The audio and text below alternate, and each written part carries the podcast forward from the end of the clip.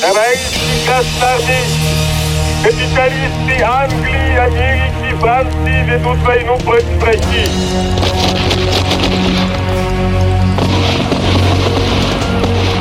Четвертый раз предстоит наша страна годовщину Советской революции в обстановке Отечественной войны. Вы слушаете подкаст «Что это было?» Подкаст о истории и историях. Здравствуйте, вы слушаете подкаст «Что это было?» Подкаст об истории и историях, о том, почему происшествия в нашей жизни случаются, каким последствиям они приводят, мы разбираемся здесь. И нам сегодня разбираться в исторических приключениях помогает кандидат исторических наук Олег Владимирович Ефимов. Олег Владимирович, здравствуйте. Здравствуйте. А, Мы сегодня с вами вступаем на очень дискуссионную, порой даже скользкую и провокационную тему. Это репрессии 1937 года. А, Так вот, Олег Владимирович, нас наверняка с вами обвинят в том, что мы а, совки, агитируем за тирана и убийцу Сталина и вообще занимаемся агитацией и пропагандой. Так ли это? Ну, вообще-то у нас во всех передачах все время шла тема, ну, так или иначе, о Советском Союзе, то есть о создании СССР. Так, то есть о создании, в общем-то, той супердержавы, которую мы в 90-е годы потеряли. И здесь бы хотелось привести цитату нашего президента Владимира Владимировича Путина, когда его спросили, а вот какая у вас в жизни была самая такая большая трагедия? На что президент сказал, это развал Советского Союза, потому что это в действительности была трагедия для нашего народа, и последствия вот этого развала, в общем-то, мы пожинаем до сих пор. Ну, а Советский Союз, как и любое государство, оно все-таки рождалось в муках, потому что если мы посмотрим на нашу историю, то есть э, формирование или, то есть, ну, даже начиная с этногенеза славян, так, то есть, когда славян выдавливали из Европы, это все происходило в муках. Так, это все происходило в страданиях, в трагедии. Когда мы говорим непосредственно о формировании древнерусского государства, там тоже шло непосредственно трагедия, то есть там были и междоусобицы, и э, различные потрясения, связанные, допустим, там и убийства, э, допустим, и братьев, и собратьев, и это отражалось, конечно же, на народе. Формирование Московского царства, но тоже шло через муки. Формирование непосредственно Российской империи тоже сопровождалось трагическими событиями. Формирование Советского Союза, оно тоже прошло через любую трагедию. Но это, понимаете, это не наша уникальность. Любое государство, если мы возьмем любую страну, там, европейскую, если мы возьмем американскую цивилизацию. Так вот, формирование империи, формирование государства, оно так или иначе проходит через определенный ну, период страданий, период репрессий. И, к сожалению, это, в общем-то, является исторической закономерностью. Так вот, если говорить о репрессиях, то репрессия это вообще, ну так вот, это мера наказания или карательная мера, то есть мера воздействия государства, власти на часть общества, а может быть на оппозицию, может быть на само общество, которое, допустим, не принимает тех правил, которые, в общем-то, ставит государство. А государство это как раз та система, которая и признана сохранять общество. То есть иногда власть идет, в общем-то, на определенные жертвы определенного количества людей для того, чтобы, в общем-то, обеспечить э, с одной стороны, безопасность, с другой стороны, свободное развитие подавляющего большинства. Еще раз говорю, это не касается нас, это касается любого государства, пусть еще раз повторяю, европейского, американского, уж про восточные страны говорить нечего. И, естественно, через это прошли мы. Так вот, дело в том, что у нас очень большое внимание все время вот репрессиям 1937 года. И вообще слово такое репрессии, сталинские репрессии 1937 года. Но дело в том, что в нашем государстве, в нашем государстве э, репрессии, они проходили на протяжении всей его истории, как я сказал, потому что, ну, никто почему-то не хочет, допустим, о репрессиях, вот князь Владимир. Так, как Владимир приходил к власти? Тоже через жертву, через муки. Как непосредственно проходило крещение Руси, то есть Добрыня огнем и мечом крестил Новгород. То же самое можно обвинить в репрессиях и Ольгу, которая разорила древлянскую землю, то есть боролась с древлянским сепаратизмом. Можно и об Александре Невском, подавлявшем новгородские восстания. Так, можно и о Дмитрии Донском, который ну, не с оливковой ветвью ходил там на Тверь, на Рязань, а, в общем-то, брал их штурмом. То есть в этом была определенная необходимость. То есть нужно объяснять, а почему это происходило. Петр Первый, Иван Грозный, то есть и Рюриковичи, и Романовы. То есть везде, когда было, шел процесс укрепления государства, шел процесс развития государства, это проходило через серьезные противоречия, и с этим противоречием боролись, естественно, возникали и э, меры, которые были связаны с репрессиями. Даже вот э, последние ну, как вам сказать, ну, просто смотрел передачу, так, и там речь шла о Столыпине. А почему не говорят о столыпинских репрессиях? Все говорят о, о репрессиях 1937 года. А Столыпинские репрессии 905-907 год. И там, в общем-то, меры у губернаторов были очень широкие, я имею в виду права. То есть можно было и ссылать, можно было непосредственно и сажать, можно было непосредственно и к смертной казни подводить, а помимо этого, естественно, была полиция и, самое главное, карательные отряды. И очень много документов вот именно полицейских, которые обращались на имя Николая II, уберите карательные отряды, потому что суд у них был скорострельный. И Николай II с этими документами знакомился и писал, ознакомлен, то есть видел, но какой-либо реакции, естественно, не было. Ну и тот же Лев Толстой, он же написал свое знаменитое письмо по поводу чего? А по поводу того, что 20 курских крестьян э, расстрельная команда просто-напросто повесила. То есть вот событий, связанных со Столыпинских реформ, очень-очень много. Ну, об этом как-то не хотят говорить. Всем нужны репрессии именно 1937 года. А если посмотреть зарубежные репрессии, то есть вот взять Европу, это все-таки у нас почему-то мерило цивилизации, да, у нас все очень много из элиты и прочее, все хотят быть вхожденцами, ставят ее в пример. Так вот, если взять английскую революцию, 1650 год, Ирландию практически всю вырезали. Даже не то, что вырезали, если кого-то и не успели там убить, то выжигали, выжигали траву, выжигали леса для того, чтобы население просто-напросто умерло с голоду. И первыми рабами в Америке это вообще-то были ирландцы. Ну, об этом никто не вспоминает. Дальше, если взять французскую революцию, то там э, знаменитая Вандея, которая не, приняла, не приняла революционных преобразований, там было уничтожено 1 миллион человек. Это из 25 миллионов французов. Если Нидерландскую революцию, то все, наверное, слышали, герцог Альба, испанцы, что они творили в Испании, ну, в общем, вернее, э, в, э, в Голландии, так, в Нидерландах, то там просто-напросто был геноцид. Но об этом никто не хочет вспоминать. То есть именно, вот именно сталинские репрессии, про э, освоение Америки, ну, все знают, как конкискадоры, что они там делали, но у них было четкое предписание, то есть население и Латинской Америки, то есть Южной и Северной Америки, оно не имеет души, поэтому они не люди, их надо уничтожать. Поэтому то, что 8 миллионов индейцев Северной Америке уничтожили, ну, это цифра самая маленькая. А то, что, допустим, в Южной, это племена там ацтеков, майя, инков, то есть полностью была уничтожена цивилизация, об этом не предпочитают говорить. И, а уж если конкретно взять личности, там, Генриха VIII, Марию Кровавую, так, ну, Генрих VIII, там только 70 миллионов, вернее, 70 миллионов, 70 тысяч одних католиков было уничтожено. Мария Кровавая, наоборот, она англиканцев уничтожала. Но все-таки все хотят говорить о 1937 годе. Даже недавно смотрел какую-то передачу по завчера, знаю какую передачу, просто не буду говорить. Позавчера хороший канал, хорошая передача, наших журналистов арестовали э, в Латвии, так, обвинили, неправильно обвинили, плохое было обвинение, незаконно, и ведущий сказал, ну, это 37-й год какой-то. То есть вот 37 год, он стал у нас каким-то таким, иметь стал какое-то такое, ну, нарицательное значение. Ну, естественно, возникает вопрос – вот у нас все время ставят э, вопрос вот о сталинских репрессиях, и обычно-обычно э, ставят вопрос о том, а кого покарали, то есть или старую партийную гвардию, или детей Арбата, либо бывших офицеров, там, дворянства, духовенства, или просто пострадали простые мужики, но никто не, не спросит, а за что? То есть почему вот эти вот события произошли? То есть за что вот этот вот бич божий, а может быть не божий, упал на плечи нашего народа. Ну, Хрущев Никита Сергеевич на 20-м съезде очень четко и понятно для всех сказал, если кто хочет, пожалуйста, принимайте точку зрения.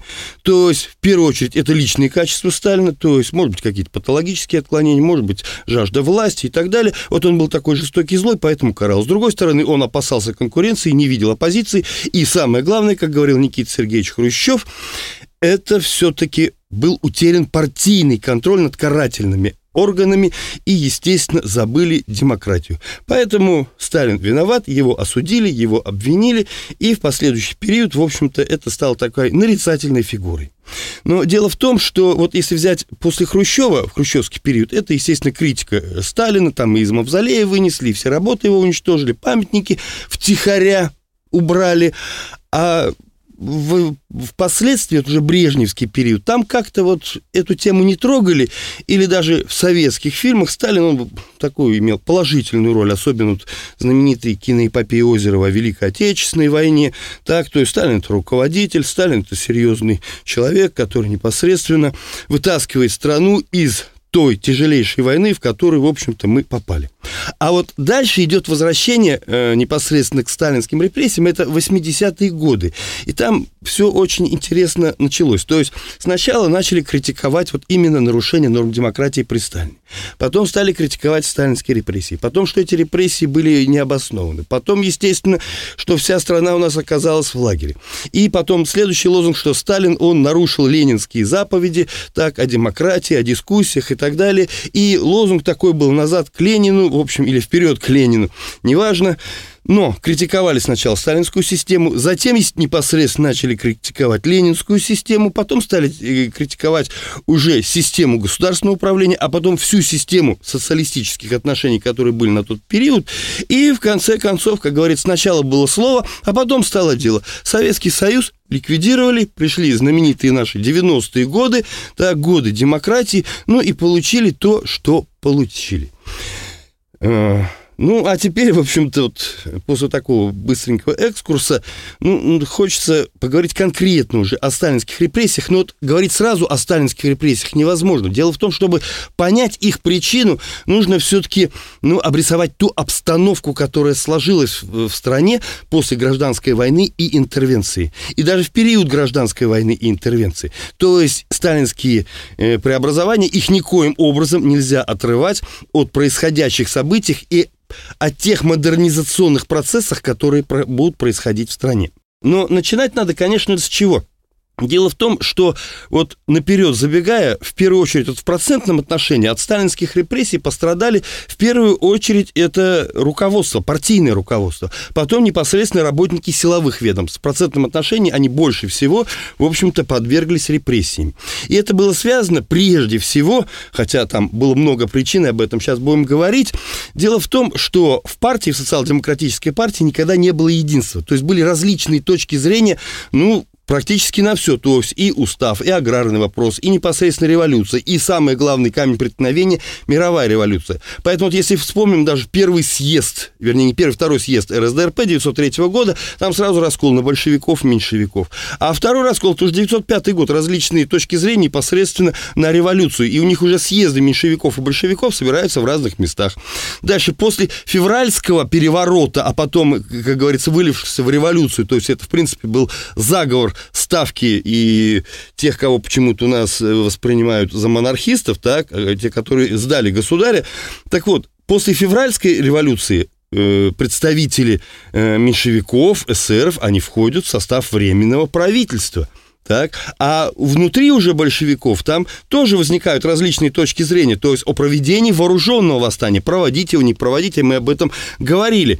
И когда уже непосредственно большевики придут к власти, то раскол, раскол, вот это вот в самом социалистическом движении, то есть с одной стороны большевистское правительство, с другой стороны те, которые были в составе Временного правительства социалисты, они формируют свое правительство, комитет учредительного собрания и поднимают Белочевский мятеж, начинается гражданская война. Но там тоже был, как говорится, вот социалисты воевали с социалистами. Правда, с другой стороны, еще мы говорили, и это либеральное движение, то есть это Деникины, Корниловы и прочие, так, там националисты были и так далее, много различных группировок. Но у них был тоже, у э, социал-демократов, то есть у большевиков, у них тоже был раскол. В каком смысле? Вот даже такой маленький пример. Свердлов. Свердлов, он возглавлял что? Он возглавлял э, в ЦИК, то есть это высший орган, высший законодательный орган. А брат у него родной, он был в комитете учредительного собрания.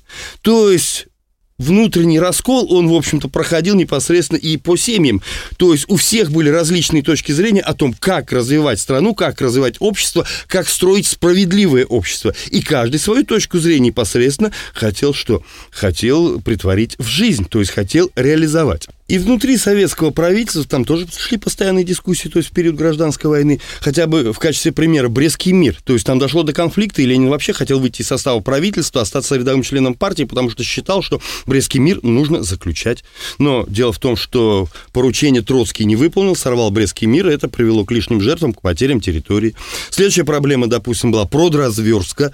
Ну, продразверстка, да, это необходимая мера, но это принятие продразверстки, против него выступили левые эсеры, которые входили в состав советского правительства, подняли мятеж, тоже было кровопролитие. Ну и самое главное преткновение – это мировая революция. Наиболее ярко вот идея о мировой революции, воплощение идеи мировой революции, она проявится, допустим, это в советско-польской войне. Я, может быть, просто напомню, что когда большевики приходили к власти, Ленин говорил, что они никогда бы, допустим, не пошли на взятие власти, если бы не были уверены в мировой революции. Ну а когда они пришли к власти, то они, как прагматики, они столкнулись с теми проблемами, что мировая, ждут мировой революции, но мировой революции не наступает, и они начинают решать те задачи, которые, в общем-то, решали. И часть большевистской партии и советского правительства из интернационалистов, она, в общем-то, превращается невольно в государственников. То есть, если, э, когда началось немецкое наступление против срыва, после срыва Брестского мира, то Ленин бросил лозунг «Социалистическое отечество в опасности». А вот именно Советско-польская война, это 1920 год, это во время гражданской войны, когда э, польское руководство во главе с Пилсудским, то есть начал, развязало войну против советской России, потому что все-таки идея создания Речи Посполитой от моря до моря у них была, так, так вот, э, польская э, группировка, которая непосредственно вошла на нашу территорию, она была разгромлена. И у нас э, очень серьезные противоречия были внутри советского правительства. То есть одни считали, что польскую группировку нужно гнать не только до границы, а части Красной Армии они должны войти и дальше на территорию Польши, поднять польский народ, польское крестьянство и дальше идти в Европу, делать мировую революцию. На этом настаивал Троцкий. Э, Сталин считал, он был категорически против. Он считал, что э, условий для мировой революции нет. Нужно в первый, решать первостепенные задачи здесь и никоим образом не входить непосредственно в Европу. А Ленин, Ленин промолчал. Хотя Сталин в тот период был серьезной фигурой. В каком смысле? Дело в том, что он побывал на всех фронтах. Он, как, в общем-то, э, нарком по национальностям, но все фронты которые находились в наиболее тяжелом положении, он посещал, выправлял ситуацию и своего рода был таким кризисным менеджером. С другой стороны, Сталин, он был как бы не выездной, то есть он мало находился в эмиграции, то есть он знал ситуацию в стране, естественно, у него будут свои единомышленники, и в период гражданской войны этот такой своеобразный раскол произойдет.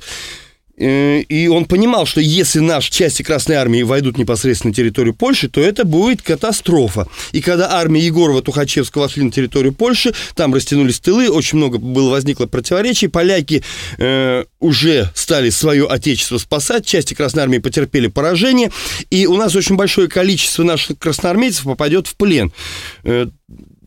То ли 25 тысяч, то ли, ну, не буду сейчас эту цифру, ее всегда можно уточнить. И поляки этих пленных красноармейцев, они просто-напросто в лагерях уморят с голоду. И вот когда в настоящее время поднимали этот вопрос, а как, что, на каком основании и почему, то есть кто несет за это ответственность, то Польша четко и ясно говорила, этот вопрос закрыт, мы его даже не обсуждаем. Следующая проблема, следующая проблема это по НЭПу. Дело в том, что э, политика военного коммунизма необходимая мера. Вот в 2018 году ее, допустим, ввели, и такие меры проводились не только в нашей стране, то есть они и в зарубежных странах в экстремальной ситуации отказываются от рыночных отношений. Но дело в том, что политика э, военного коммунизма, она себя исчерпает в 2021 году, потому что подымется крестьянство, начнутся забастовки рабочих, э, начнутся мятежи в армии, то есть уже эти меры уже не работали. Поэтому станет вопрос о введении НЭПа. Так вот, Троцкий будет категорически против НЭПа. То есть э, НЭП, он считал это непосредственно отступление от социализма, отступление от тех же идей мировой революции и так далее. Ленин считал, что НЭП это всерьез и надолго. Сталин будет э, отзываться о НЭПе как это временная мера для подготовки проведения модернизационных индустриальных мероприятий и так далее. Но тем не менее, НЭП ведут, так, и НЭП, в общем-то, он сыграет свою положительную роль. То есть э, в 2021 году ее вводят, где к 2027 году его непосредственно уже сворачивают, потому что НЭП, он дал, допустим, развитие там сельского хозяйства, дал развитие торговли, но развитию промышленности не давал. И с другой стороны, НЭП обострил те проблемы, которые имелись. То есть он обострил и секторный разрыв, он обострил социальные противоречия. И самое главное, в общем-то, в принципе, в обществе возникают в масштабе, ну, все самые негативные пороки, которые только могли быть. И, естественно, для дальнейшего развития НЭП он как бы не подходил. Поэтому вот любая власть, она считается ну как вам сказать, или прагматичный, или, допустим, быстро реагирующий, умеющий быстро реагировать на изменения общественных отношений. Вот в одной ситуации вводили, допустим, политику военного коммунизма, в другой ситуации ввели новую экономическую политику. Следующая ситуация изменилась, начали мощные модернизационные мероприятия. И вот старая гвардия, старая гвардия, она эти мероприятия, в общем-то, не приняла. То есть начинаются очень жесткие дебаты непосредственно на проведение модернизации. А модернизация Индустриализация, она состояла из таких, ну, трех компонентов. Это прежде всего индустриализация, это коллективизация и культурная революция, и она шла одновременно. Вот почему я об этом говорю, ну, а чтобы было понятно, потому что вот на фоне всех этих модернизационных мероприятий будет как раз-то и проходить вот это внутреннее внутрипартийная борьба, и, естественно, будут проходить процессы репрессий. Так вот, дело в том, что были различные точки зрения, а как проводить индустриализацию? В чем необходимость индустриализации? Ну, в первую очередь, это преодоление секторного разрыва, потому что те проблемы, о которых мы говорили раньше на прошлых передачах, их Вита не решил, Столыпин не решил, естественно, получили в октябре то, что получили, так, а в период новой экономической политики эта проблема перенаселенности, она опять появилась. И, естественно, необходимо было делать откачку населения из деревни в город и чтобы город заработал таким образом, чтобы сельское хозяйство обеспечить сеялками, веялками, всем необходимым, перевести его с экстенсивного на интенсивный путь развития. Так, дальше необходимо было сделать страну экономически независимой, сделать, насытить рынок необходимыми товарами, облегчить там труд рабочих, повышение качества и количества продукции. Но самое главное, дело в том, что модернизационные мероприятия или та же индустриализация, она нужна была для чего? Для того, чтобы подготовить страну к войне. То есть будущая война, как говорил Сталин в 27 году, это война, это война машин. Так, и, естественно, если у нас деревянная саха, если у нас, как говорится, плуг, то мы эту войну не выиграем. А Запад дает нам 10 лет мирного существования. Ну, ошибся он немного. Война начнется, э, Вторая мировая в 1939 году, хотя некоторые говорят, что намного раньше, потому что она уже шла, в принципе, на Востоке, в Китае и так далее. Поэтому нужно было делать, что нужно было делать преобразование, потому что страна, страна, она находилась в разваленном состоянии, и та экономическая система, которая была, или наследие, допустим, от царского правительства, ну, экономически оно, все противоречия проявились в Первую мировую войну, когда армию были не в состоянии обеспечить всем необходимым. Олег Ильич, а? почему Сталин был так уверен, что а дело в том, что не только Сталин, там все были уверены. Потому что когда заключили Версальский мир, так, в результате этого Версальского мира оказался, ряд стран оказались в очень униженном положении. А это были крупные континентальные державы. Естественно, мириться с этой ситуацией они так или иначе не собирались. Поэтому рано или поздно эти противоречия возникнут. С другой стороны, э, передел мира, а капиталистическая система, она не может существовать без ограбления других стран и народов, так он был сделан, в общем-то, в пользу пользу очень узкого круга лиц. Поэтому оказались обижены, и этот взрыв обязательно будет. И куда пойдут обиженные? Обиженные пойдут на восток. То есть Дранг на Хостен, как это было, в общем-то, на протяжении всей нашей истории. Поэтому Поэтому европейская цивилизация – это агрессивная цивилизация. Она может и объединиться. Там могут быть не только обиженные, там допускались все. Так оно произойдет. Нужно было противостоять. А для этого нужно было поднимать экономику, хозяйство. Поэтому шли разработки планов, и они разрабатывались э, в жестких дискуссиях. Вот, допустим, у нас первый план, который идеализировали в период перестройки, это план Бухарин. Но это не значит, что Коля Бухарин взял, там сел где-то его нарисовал. То есть там стояла группа экономистов, которые считали, что в систему индустриальных отношений нужно входить непосредственно через НЭП, через рынок. И план Бухарина, ну, я так деревянным языком скажу, в принципе, был прост. То есть государство вкладывает средства в сельское хозяйство, сельское хозяйство поднимается, так, естественно, наращивает свои обороты и выбрасывает на рынок очень большое количество зерна. Если зерна на рынке очень много, то государство по низким ценам закупает это зерно, отправляет за границу, покупает станки для легкой промышленности, оборудование, легкая промышленность работает, естественно, делает отчисления на развитие тяжелой промышленности. И этот план, он в принципе, в принципе, он был реальный. В каком смысле? Дело в том, что ну, во-первых, рынок наполнялся товаром. Так. Во-вторых, все-таки, ну, как бы сбалансированное э, развитие всех отраслей. И вроде бы отсутствие социальной напряженности. Но дело в том, что когда начали внимательно анализировать вот эту систему, так, то не было гарантий, а понизят крестьяне цены на зерно или не понизят. Они монополисты, они могут цены на зерно не понижать. А зерно можно лет 300 хранить, если правильно его хранить. То есть они могли его просто-напросто придержать. С другой стороны, у государства не было столько средств, чтобы взять их и вложить в сельское хозяйство. Дальше, Запад не будет долго ждать, потому что этот план все-таки был рассчитан на лет 20-30, так? Запад долго не будет ждать наше зерно. Так, и самое главное, дело в том, что поскольку план основан на рыночной системе, то обязательно конкуренция, обязательно расслоение и обязательно ну, не все производственные мощности вводятся, потому что по законам рынка обязательно должны быть свободные фонды, то есть и безработица должна быть, и все там, и финансовые ресурсы не введены в строй, то есть это закономерно. Поэтому реализовать этот план в тех условиях, ну, в тех условиях было невозможно.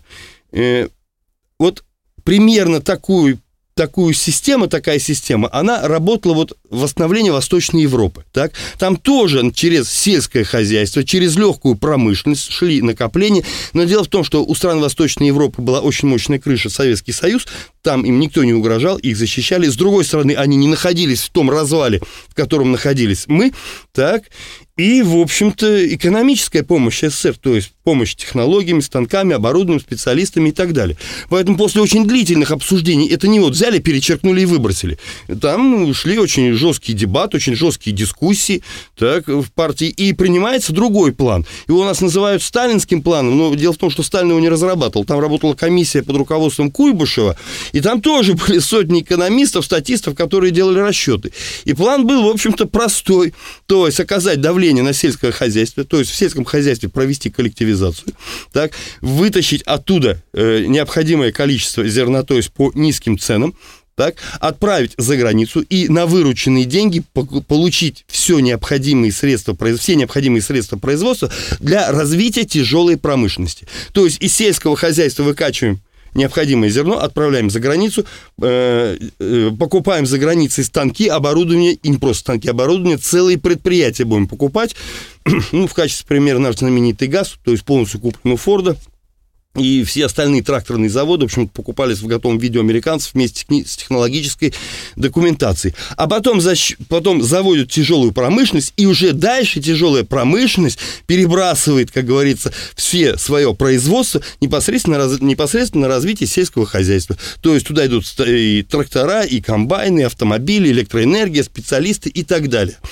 Так вот, ну, минусы в чем? Дело в том, что Конечно же, это обнищание деревни. Первоначальное обнищание деревни, оно будет, это для, ни для кого не секрет. Это было очень болезненно. Дальше социальная напряженность и отсутствие товаров народного потребления на рынке. А вот плюсы в чем? Это очень быстрый, быстрый рывок. Дальше преодоление зависимости от Запада. Полностью задействованы все ресурсы и отсутствие кризиса, потому что вводилась непосредственно плановая система экономики.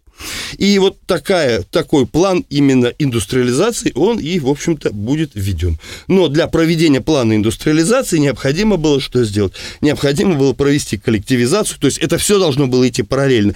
И параллельно должна была идти культурная революция, потому что э, подавляющая часть населения это крестьяне, так, они неграмотные, а если мы покупаем оборудование, если мы покупаем технику, там должны работать высококвалифицированные специалисты, поэтому нужно было все это население что делать? Его нужно было обучать, то есть его нужно было квалифицировать, а у нас, если до 17 года 60% не умело ни читать, ни писать вообще, а что же там говорить непосредственно по работе э, со станками. Так вот, поэтому параллельно с индустриализацией начинается непосредственно коллективизация коллективизация. То есть вот причина коллективизации – это первую очередь та самая проблема, то есть преодоление секторного разрыва э, между промышленностью и сельским хозяйством, легче снабдить техникой, электроэнергией и специалистами э, э, сельское население, потому что оно непосредственно будет объединено в коллективные хозяйства, так, и самое главное, это получение дешевого хлеба на развитие индустриализации. И вот начинается процесс коллективизации. И вот нас сейчас часто вот говорят, вот коллективизация началась так, что крестьян стали загонять в колхозы. Дело в том, что в колхозы, да, конечно, без сомнения, будут загонять, но подавляющая часть крестьян, по крайней мере, 50% колхозы пойдут добровольно. То есть для этого будут стимулы. Прежде всего, лучшие земли будут отдавать колхозам. Дальше первоначально будут освобождать от налога. Это потом уже будут драть как как липах, так, и вообще будет введена такая, знаете, дифференцированная система и, кстати, у американцев в тот период тоже была видна дифференцированная система. То есть они из миллиардеров брали чуть ли не по 90% налога. То же самое у нас и из тех, кто не вступал в колхозы или, допустим, э, первоначально еще имеющиеся кулацкие хозяйства. Так? И помощь техникой, специалистами электроэнергии будет оказываться только колхозом. Поэтому, естественно, в колхозы крестьянство, часть крестьянства пойдет, а часть крестьянства скажет, ну, а мы посмотрим, какая жизнь у вас в жизни, какая у вас в колхозах будет. То есть, если понравится, то пойдем, а не понравится, не пойдем естественно, возникал вопрос, а у власти было время ждать, когда понравится и когда не понравится. Поэтому власть начинает непосредственно проводить мероприятия в интенсивном э, ключе. То есть, то есть непосредственно делать упор на очень мощную агитацию и, самое главное, ликвидировать тех, кто выступал против коллективизации. А против коллективизации выступали в первую очередь кулаки. А это 2-3% населения, но на селе они имели что? На селе они имели авторитет. Поэтому удар наносился по кулакам. 30 января 30 года вышло постановление Политбюро о мерах по ликвидации кулацких хозяйств в районах сплошной коллективизации. И отмена аренды, отмена наемного труда и конфискация у кулаков средств производства, там, продуктов и так далее. То есть это не вот, допустим, все забрали и оставили, а все излишки, все это забирались. И, естественно, кулачество, оно сопротивлялось, а кулак это, в общем-то, нарицательное слово. Оно у нас появилось после Столыпинских реформ. До этого был просто мироед. Мироед – это тот, кто съедает мир у крестьян. Мир – это община крестьянская. Тот, кто пожирает мир. Так вот, дело в том, что кулаков делили на три категории. Это контрреволюционный актив.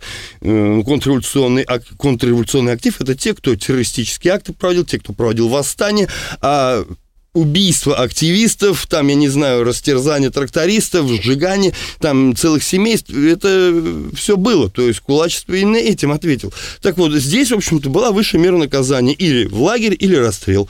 Дальше элементы кулацкого актива – это э, высылка, в дальние районы, то есть за пределы края, или, может быть, на Урал, или куда-то в Сибирь. А просто кулаки, просто, допустим, если активные, то расселялись на территории данного района, то есть могли из одной деревни в другую переселить, а могли просто раскулачить и, в общем-то, что? И, в общем-то, оставить. Ну, а самое главное, дело в том, что кулаков у нас было 2-3%, а раскулачили 15%. То есть кулачили уже не кулаков, а кулачили кого? А кулачили середняков, то есть тех, кто не использовал наемный труд, а жил за счет собственного труда. И вот в этом-то будет очень серьезное противоречие и обсуждение. Но возникает вопрос, а почему все это произошло? Вообще, просто так, для информации цифры. Общее количество кулацких хозяйств, ликвидированных в 29-31 году, это 381 тысяча. Это 1 миллион 800 тысяч. Так, ну, понимаете, коли, э, ликвидированные хозяйства, это не вот что, как в Ирландии, пришли дом, сожгли, всю семью перебили. Ликвидированные, это когда, если ты был кулаком, у тебя забрали там землю, у тебя забрали средства производства, ты уже не кулак.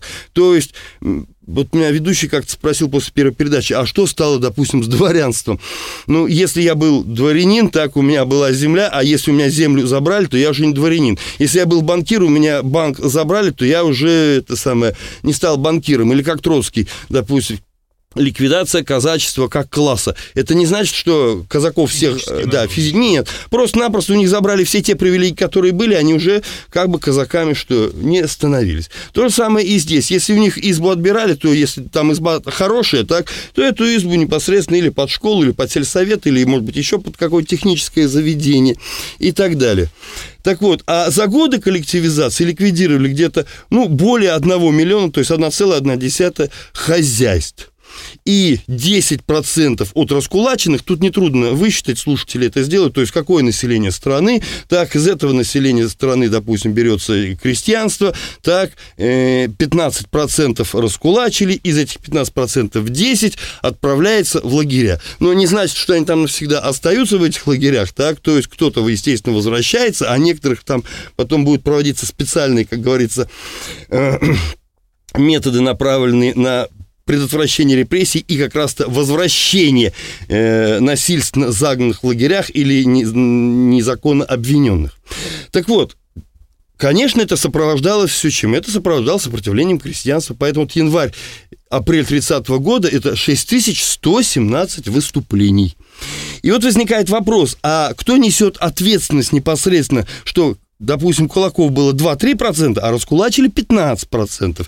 И вот здесь я потихонечку такой делаю переход непосредственно о том, а как это все происходило.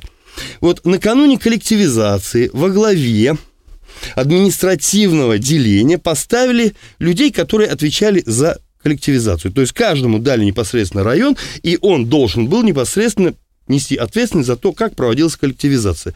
Так вот, конкретно по фамилиям. Украина – это поляк Коскар, ну, поляки, они любят украинцев. Дальше Казахстан – это э, еврей Голощекин. Дальше Северный Кавказ – русский Андреев. Дальше Сибирь – латыш Эйхе. Дальше Нижняя Волга – русский Шебагдаев. Дальше Средняя Волга – еврей Хатасевич. Потом Черноземный центр – это Варейкис. И латыш Бауман – это непосредственно Московская область. То есть иностранцы, они в тот период где-то занимали три четверти непосредственно как в руководстве, руководстве, так и в проведении мероприятий. Но это закономерно. Дело в том, что всегда во время потрясений, ну, на первый план выходит кто? Выходят чужаки. Чужакам не жалко. Чужаки будут делать то, что им сказали. А с другой стороны, еще и проявлять, проявлять инициативу. Ну, мы помним чужака, великий корсиканец, да, французская революция, он корсиканец, и что он сделал, каковы были последствия, и что стало потом. Так вот, и вот когда вот эти вот люди начали коллективизацию, так, то спустя два месяца после начала Орджоникидзе пишет Сталину письмо. Орджоникидзе, он ближайший сподвижник Сталина, он, естественно, посещает районы коллективизации, и вот буквально цитата, перекручено здесь зверски, исправлять ничего не хотят, переколлективизировали, хотят отделаться только одними расстрелами и все сваливают на кулаков. То есть вот это вот антикулатская стихия, она вот как каток пошла, и, в общем-то, останавливать никто не хотел. А те лица, которые проводили коллективизацию, они, в общем-то, исходили из революционной целесообразности. То есть они считали, что... Э, крестьянство, крестьянство – это мелкобуржуазный класс, так что его очень трудно агитировать, и, естественно, крестьянство, крестьянство нужно подавлять, нужно непосредственно э, приводить в ту систему, то есть как бы создавать или кибуцы по еврейскому варианту, ну, по израильскому варианту, я имею в виду, так, или непосредственно создавать труд армии.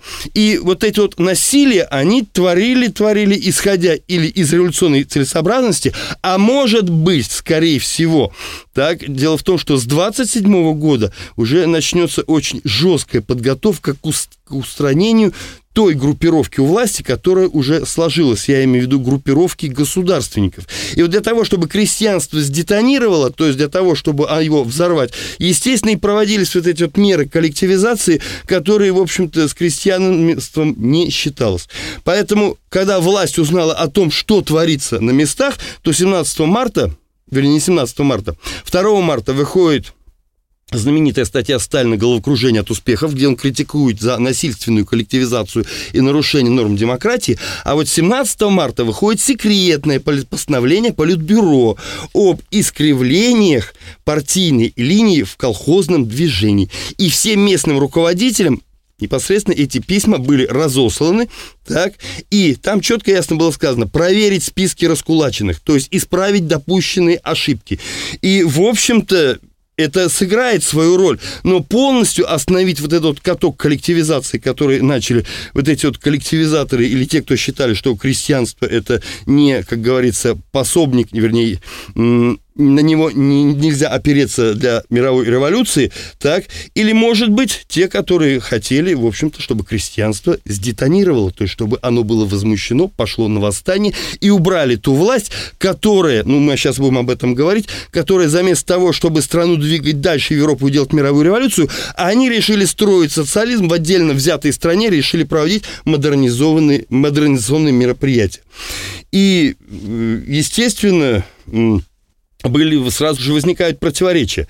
То есть когда крестьянство вступало в колхозы, это забой скота, это недосев, это э, проблема непосредственно кадрового характера. Ну, вот что касается забой скота, ну, прежде чем идти в колхоз, крестьянин скотину что делает? Забьет, потом идет записываться. Э, я просто немножечко здесь э, чуть-чуть э, голодомору э, украинскому. У нас на Украине сейчас очень любят много говорить о голодоморе.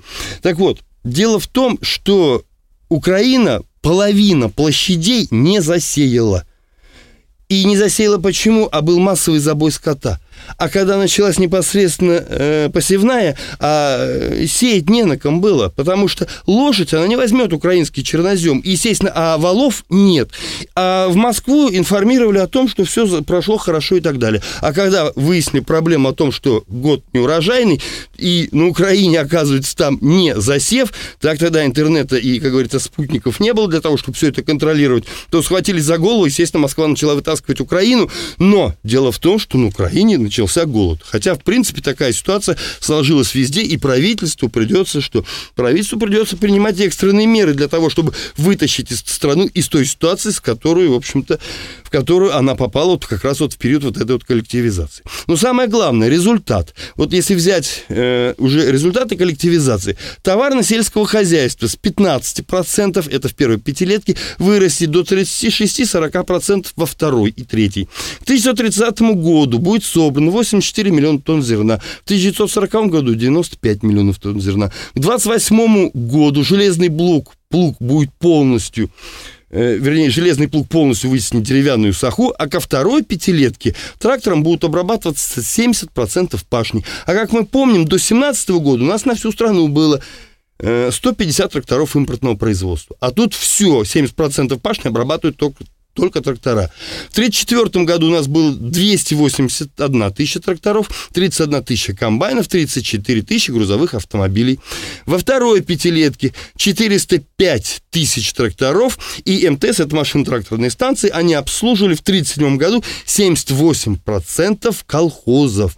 И самое главное, дело в том, что вот у нас очень любят говорить о том, что крестьяне, они превратились, вернее, колхозники, они превратились в крепостных, так, работали за палочки и так далее. Ну, это, это далеко не так. Дело в том, что, во-первых, крестьяне, они не в крепостных превратились, у них не было паспортов. Но почему у них не было паспортов? Все данные колхозников, в принципе, они уже не крестьяне, не колхозников, все данные колхозников хранились в сельсовете. И Зачем это делалось? А для того, чтобы ежемесячно, ежеквартально, там, я не знаю, каждый год изымать из сельского хозяйства определенное количество рабочей силы. Куда изымать? На строительство заводов, фабрик, предприятий.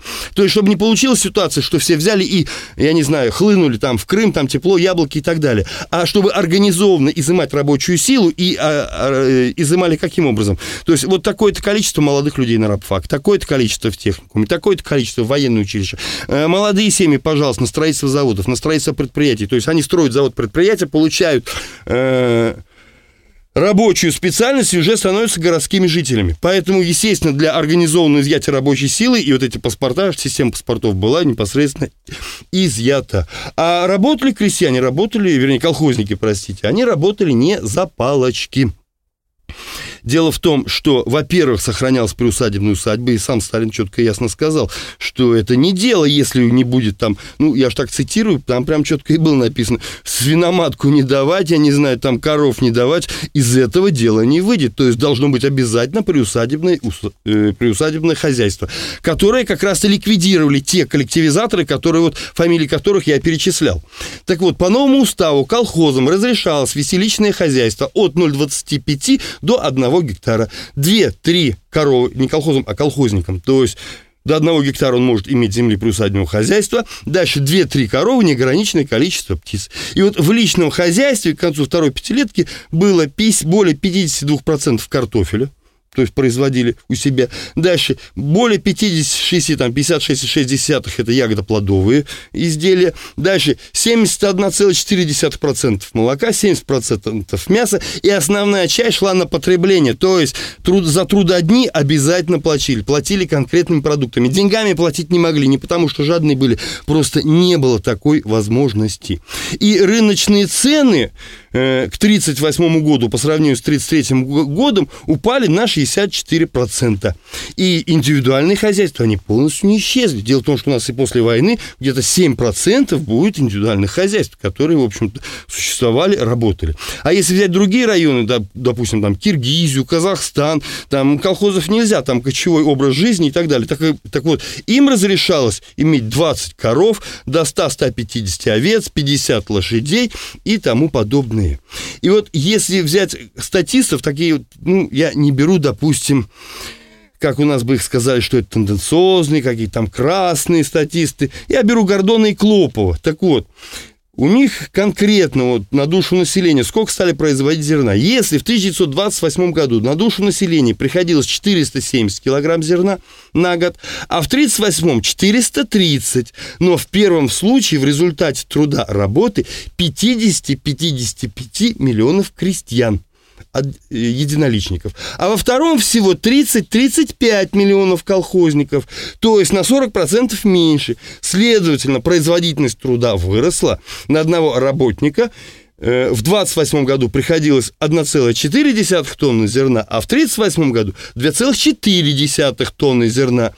То есть, производ... то есть работающий производил на 70% больше зерна, чем в 1928 году. Поэтому в 1934 году отменяется карточная система. Дальше, с 1935 года свободная продажа хлеба. С 1936 года свободная продажа всех товаров. А 37 год – это повышение заработной платы в 5 раз и не номинальной заработной платы, а реальной заработной платы промышленности тоже происходил беспрецедентный рост. В 1931 году сдано в эксплуатацию 518 первенцев отечественной, отечественного производства.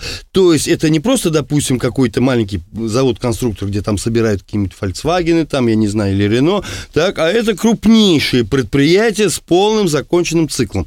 Так вот, производили по одному-два предприятия в день, а к концу первой пятилетки вступило 1500 крупных предприятий. За 1933-1937 год введено в строй 4 половиной тысячи предприятий. И э, в день вводилось Три предприятия. Рост. Рост э, производства 17%. Появились новые отрасли сложного машиностроения, электротехники, химической промышленности, приборостроения, авиастроения, автомобилестроения, судостроения, тракторов, там, врубовых машин, э, комбайнов и так далее. То есть тех отраслей, которых у нас никогда не было. И в ходе 1934 года основные экономические показатели увеличились к 1940 году более в чем двое. Это беспрецедентный рост. Но многие могут поставить вопрос, а правомерной цене, то есть какой ценой. Однако в 29-33 году смертность была ниже, чем в неповские 23-28 годы. Конкретно непосредственно по смертности и по всему остальному мы сейчас чуть позже поговорим. Просто я говорю о том, в какой э, ситуации или в каком положении или что происходило в стране в период непосредственно той внутрипартийной борьбе, которая тоже проходила параллельно с этими мероприятиями. Достаточно сказать, что если в дореволюционное время Россия располагала в пять раз меньшим количеством электроносителей, чем Великобритания, и в 2,6 раза меньше, нежели Германия, то в 1940 году в этом отношении мы обогнали первую, ну, немного, на 5%, а вторую на 33%. И уступали только США. К 1940 году по абсолютному объему в промышленной продукции, ну, мы занимали второе место в мире, пост Соединенных Штатов. То есть, даже вот такой пример. Мы за 6 лет подняли выплавку чугуна с 4,3 до 12,5 миллионов тонн. США для этого понадобилось 18 лет. То есть, в стране происходили кардинальные изменения. И суд, суть дела заключалось, ну, в закономерном ходе истории после любой, любой революции. То есть, если происходит революция, революция связана с потрясениями, революция вызвана противоречиями. Так, и вот после любых вот этих вот потрясений наступает период чего? Наступает период непосредственно восстановления. Поэтому Сталин, он просто-напросто этому процессу не препятствовал. Ну, я имею в виду не только, допустим, э, Сталин, я имею в виду группу его сторонников, потому что э, партийное руководство как раз-то было уже расколото, и оно было расколото еще ярко это проявилось в период, допустим, э, советско-польской войны. Так, потому что э, если взять э, Сталина, то у Сталина, у него соподвижниками это был Ворошилов, Куйбышев, Киров, там Калинин, Молотов, Щорс, Каганович, а другая группировка Троцкий, Зиновьев, Каменев, Каменев Гамарник, там Раковский, Розенгольц, Смилга, Бухарин, Егоров, там Лазарев, э, Блюхер, Тухачевский это были люди, которые считали, что подобных мероприятий в данный момент проводить не надо. Необходимо готовить страну к мировой революции, необходимо сформировать армию, необходимо создавать трудовые армии и так далее. И тот курс, который проводит Сталин, этот курс непосредственно э, противоречит идее мировой революции, он проводит контрреволюцию, естественно, это правительство нужно что? Убирать. Поэтому... Э, как э, яствует из многих фактов, э, дело в том, что Сталин, он поддерживал объективные процессы хода истории, которые диктовались прежде всего и чем, тем, что восстановление необходимо. Почему? Потому что еще и нависает война. А 33 год к власти пришли кто? Фашисты. А победа зависела в первую очередь, ну, насколько глубоко и вся объемлюще совершенствуется, вернее, или произойдет в стране непосредственно э, поворот. То есть поворот, связанный с модернизационными процессами, это и в сельском хозяйстве, в промышленности, в культуре, то есть насколько наша страна выйдет из той ямы, в которой, в общем-то, она оказалась после трех революций, после гражданской войны и после Первой мировой войны. Но дело в том, что вот оппозиция, вот космополитическая, тут только, знаете, вот нельзя путать. Очень многие говорят «Ленинская гвардия», то есть старая гвардия и новая гвардия. Дело в том, что вот я перечислял там Сталин, Ворошилов, Куйбышев, Молотов и так далее – и в противовес им там Троцкий, Зиновьев, Каменев, которые считали, что вот эти модернизационные процессы, они губительны или они контрреволюционны для страны. Дело в том, что по партийному стажу они не намного были больше. А э, что касается вот сталинской группировки, то в партию многие намного раньше вступили, чем, допустим, там Раковский, Троцкий и так далее. Просто-напросто это возникло в процессе революции, в процессе, допустим, ну, в процессе формирования их мировоззрения и убеждений возникло в партии два крыла, то есть космополитическое и непосредственно крыло государственников. И вот Троцкий в тот период, он не оценил ту ситуацию, которая складывается в мире. Он говорил, что судьба СССР будет решаться не на карте генеральных штабов, а на карте борьбы классов. Только европейский пролетариат может спасти СССР от пропасти. Сталин не способен воевать, ничего, кроме поражений, он не может принести нести стране. Так вот, и, естественно, Сталин назвал кем? Сталин назвал контрреволюционером, и те мероприятия, которые, в общем-то, он проводил, их тоже назвали что? Контрреволюционными. И, естественно, вот в этой ситуации, вот если анализировать то, что делала сталинская группировка, то есть я имею в виду и индустриализацию, и коллективизацию, и культурную революцию, то они уже с начала 1935 года, у них реформы били в одну точку. Это прежде всего замерение с беспартийной интеллигенцией и расширение базы путем привлечения к активному участию э, в общественной жизни ну, всех тех людей полезных, которые могут что делать? Ну, которые не слагом могут бегать и кричать «Да здравствует мировая революция», а нужно было строить заводы, фабрики, предприятия. То есть нужна, нужны были те люди, которые которые будут заниматься хозяйственными делами и решать конкретные задачи, чтобы непосредственно обеспечить экономический рост, безопасность и, естественно, ну, чтобы социальные слои могли себя реализовать. А старые, старые большевики, они оказались, в общем-то, нежелательным элементом э, в современных условиях. Они могли быть оппозиционерами, они могли быть борцами, критиками, разрушителями. Так, в период потрясений это было необходимо. Однако, когда перед страной встала другая задача, направленная не на мировую революцию, а на укрепление и развитие новой государственности, то, в общем-то, они оказались лишними. И это вполне нормально. Дело в том, том, что подобное положение вещей, оно повторялось ну, практически в любой стране. Потому что если взять английскую революцию, французскую, германскую, нидерландскую, так, то все ярые сторонники и руководители революционных процессов оказались, в общем-то, на эшафотах. Потому что они не могли ничего делать, кроме того, как разрушать и, естественно, уничтожать. Э, мы старый мир до основания разрушим, кто был никем, то станем всем, а созидать они это, на это уже были не способны. А поскольку они не способны отвечать тем условиям, которые сложились, то их, естественно, устранялись. Но, понимаете, на пенсию они уйти, естественно, что не могли, потому что это были профессиональные революционеры. Поэтому, в общем-то, начнется весьма жесткая борьба как с их стороны, а они уже в 27 году четко и ясно скажут, что необходимо весь провести революцию против сталинского режима. Поэтому вот те мероприятия 27 года, связанные с коллективизацией, перегибы, они как раз-то и были направлены на то, чтобы крестьянство сдетонировало, чтобы началось восстание.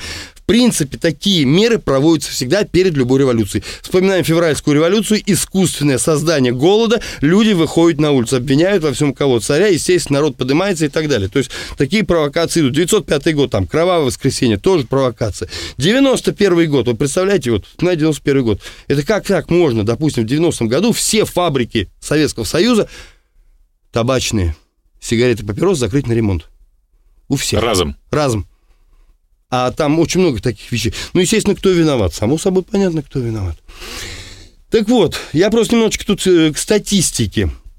То есть любая революция сопровождается, сопровождается жертвом, она сопровождается террором. Об этом мы, естественно, говорили. И что самое пагубное дело в том, что к террору, к террору или карательным органам, как правило, тянутся люди, которые имеют тоже определенные патологические отклонения для того, чтобы непосредственно, ну, как-то реализовать себя.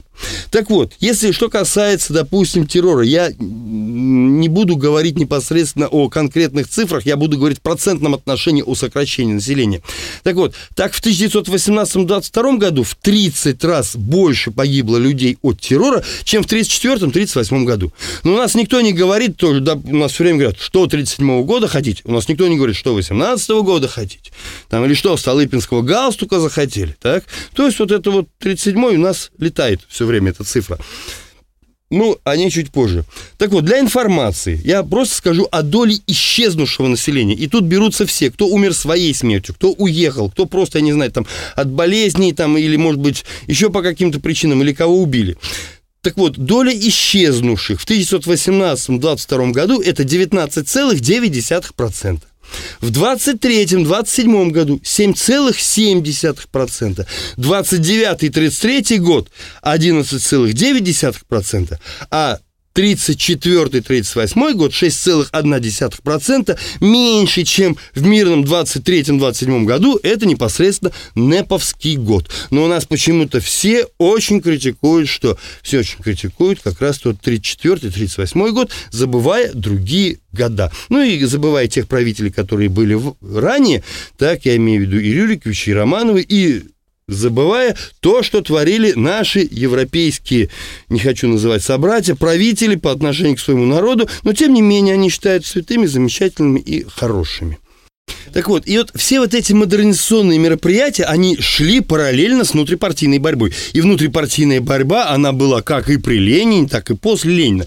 Вот даже просто вот элементарные примеры внутрипартийной борьбы. Дискуссия о профсоюзах, потом рабочая оппозиция, Сапронов, Осинский, потом непосредственно Шляпников, Калантай. Они чего требовали? Отказаться от назначений э, руководителей на должности.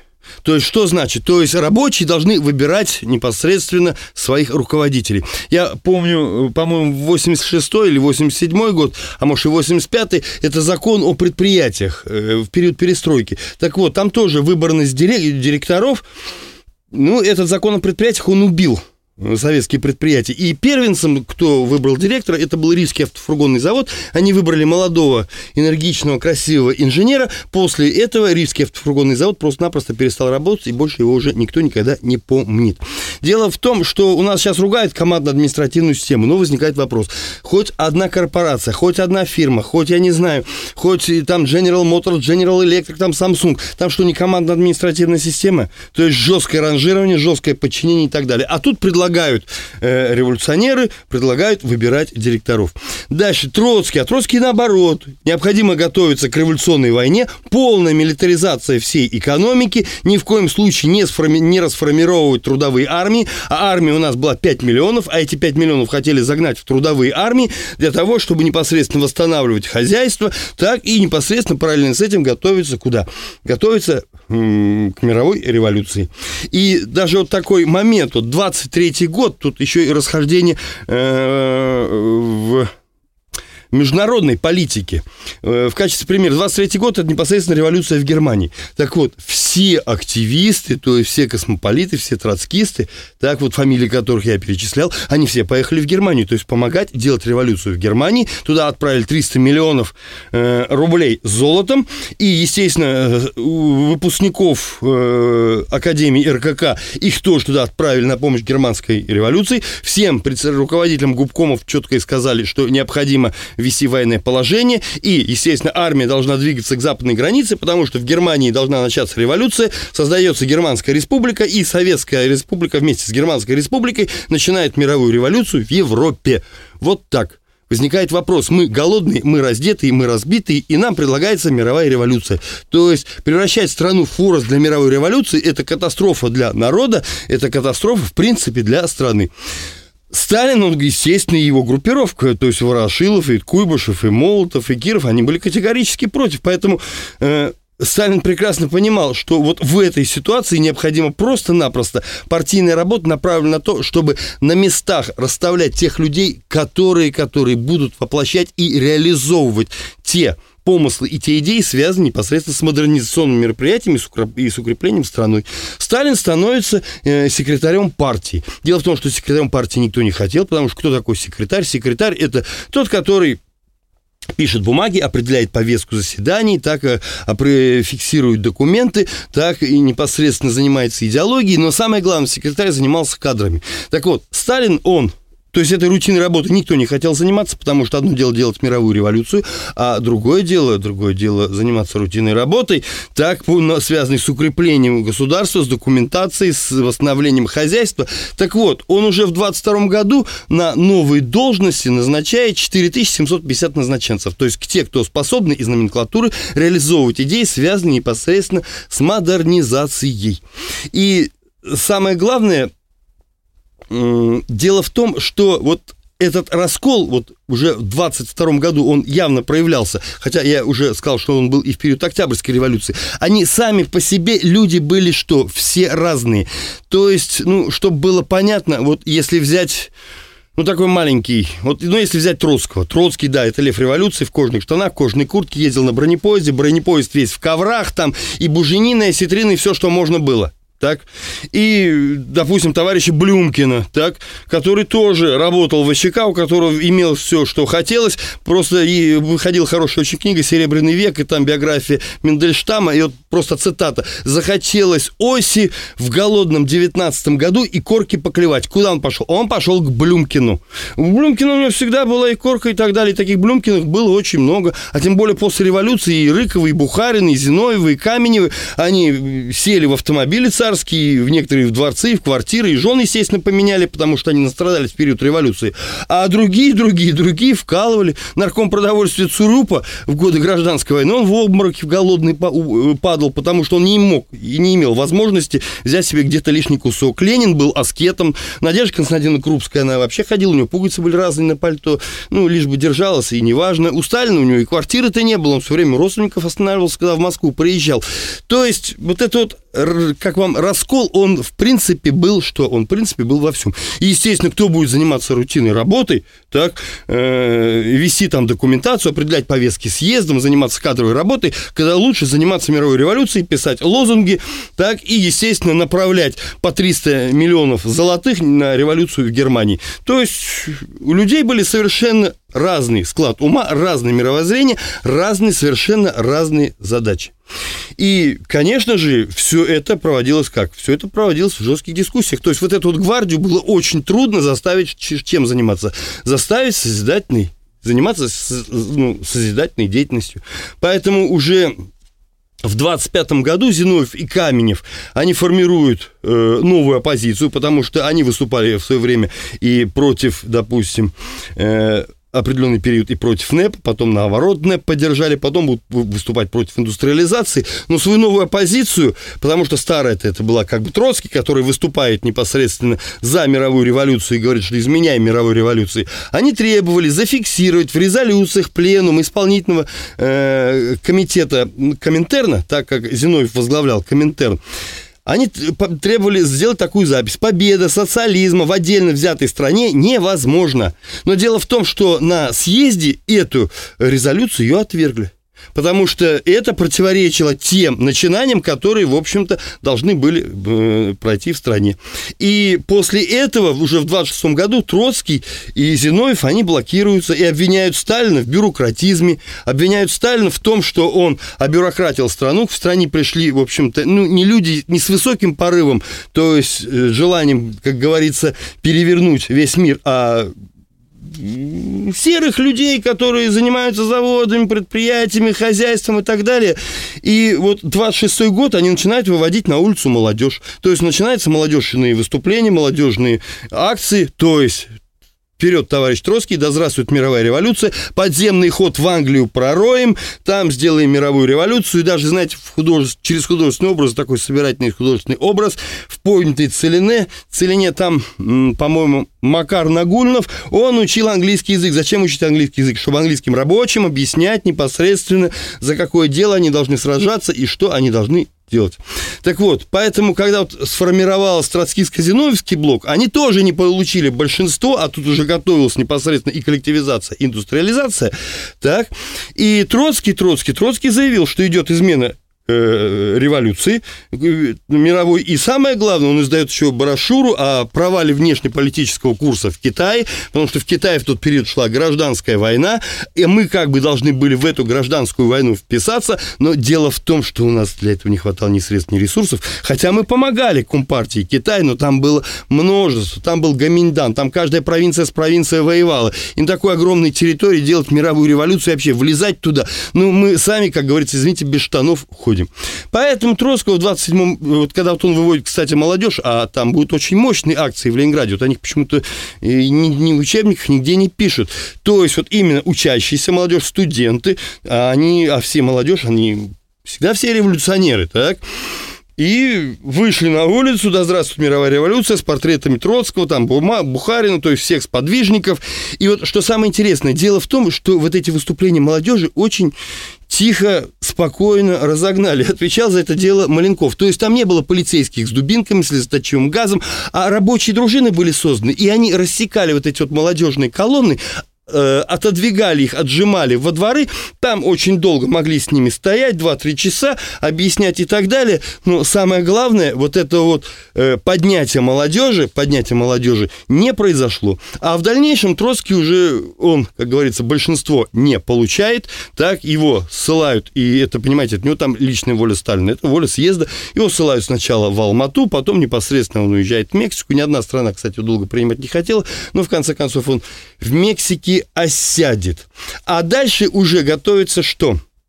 Что и возмутит больше всего Троцкого, когда он уже окончательно призовет непосредственно к революции, это Конституция 1936 года. Вот Прошли мероприятия, допустим, в сельском хозяйстве, да, они тяжело прошли, да, они с нарушением прошли, но крестьянство все-таки что, не сдетонировало. Э, прошли непосредственно мероприятия э, в промышленности, то есть прошла индустриализация. Но дело в том, что когда цели власти и народа совпадают, то народ может совершить очень и очень что, много. А народ видел что? Он видел, как страна превратилась в стройплощадку, видел фабрики, заводы и так далее. Если закупали оборудование, то есть не Мерседесы, не бассейны, не особняки закупала элита, а закупали оборудование для предприятий, предприятий. И это все, естественно, что это все реализовалось. И самое главное, народ получил очень мощные социальные лифты.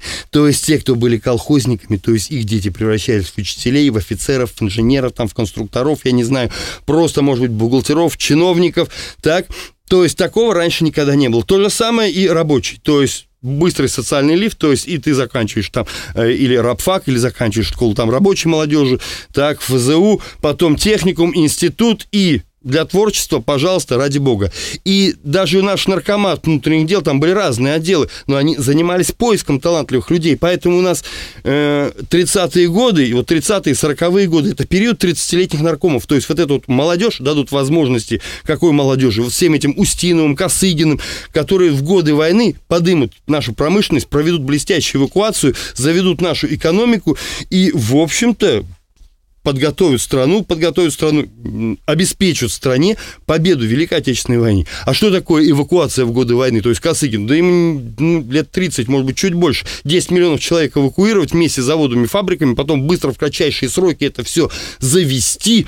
Дальше Устинов э, отвечал за вооружение, то есть перевести на выпуск новых модернизированных там систем вооружений, и уже в 1942 году мы будем выпускать больше военной продукции, чем вся Германия и все ее союзники вместе взятые. Поэтому Конституция 1936 года, она что? Она зафиксировала победу социализма в отдельно взятой стране. Это полностью противоречило всей концепции непосредственно и представителям троцкистов, так и вот именно такой космополитического крыла, которое считало, что принятие Конституции – это, в общем-то, измена, это контрреволюция. И больше их, что возмущало в этой Конституции, а всех уравняли в правах. То есть по Конституции у нас уже больше не было лишенцев. Если мы берем первую Конституцию, если берем Конституцию там 24 года и прочие, что были две до этого Конституции, то там были лишенцы, то есть лишали кого прав? Лишали бывших, я не знаю, эксплуататорские классы, лишали э, там белогвардейцев, я не знаю, там представителей оппозиционных партий. В общем, много было лишенцев. А здесь разрешили голосовать всем, то есть права получали все, ну, за исключением, кто сидит в тюрьме и кто умалишенный. И как так бывшие, как считал Троцкий, как так бывшие буржуи, бывшие кулаки и прочие, почему они получают права? А тут, понимаете, тут начинается вся реставрация. В каком смысле? Ну вот, если начать с малого, Троцкий был очень возмущен. Возрождается семья, то есть это затхло, затухлое творение, которое было там из царских времен и так далее. Они возрождают семью, семейные отношения. Кстати, сейчас очень много ведется дискуссий по семье.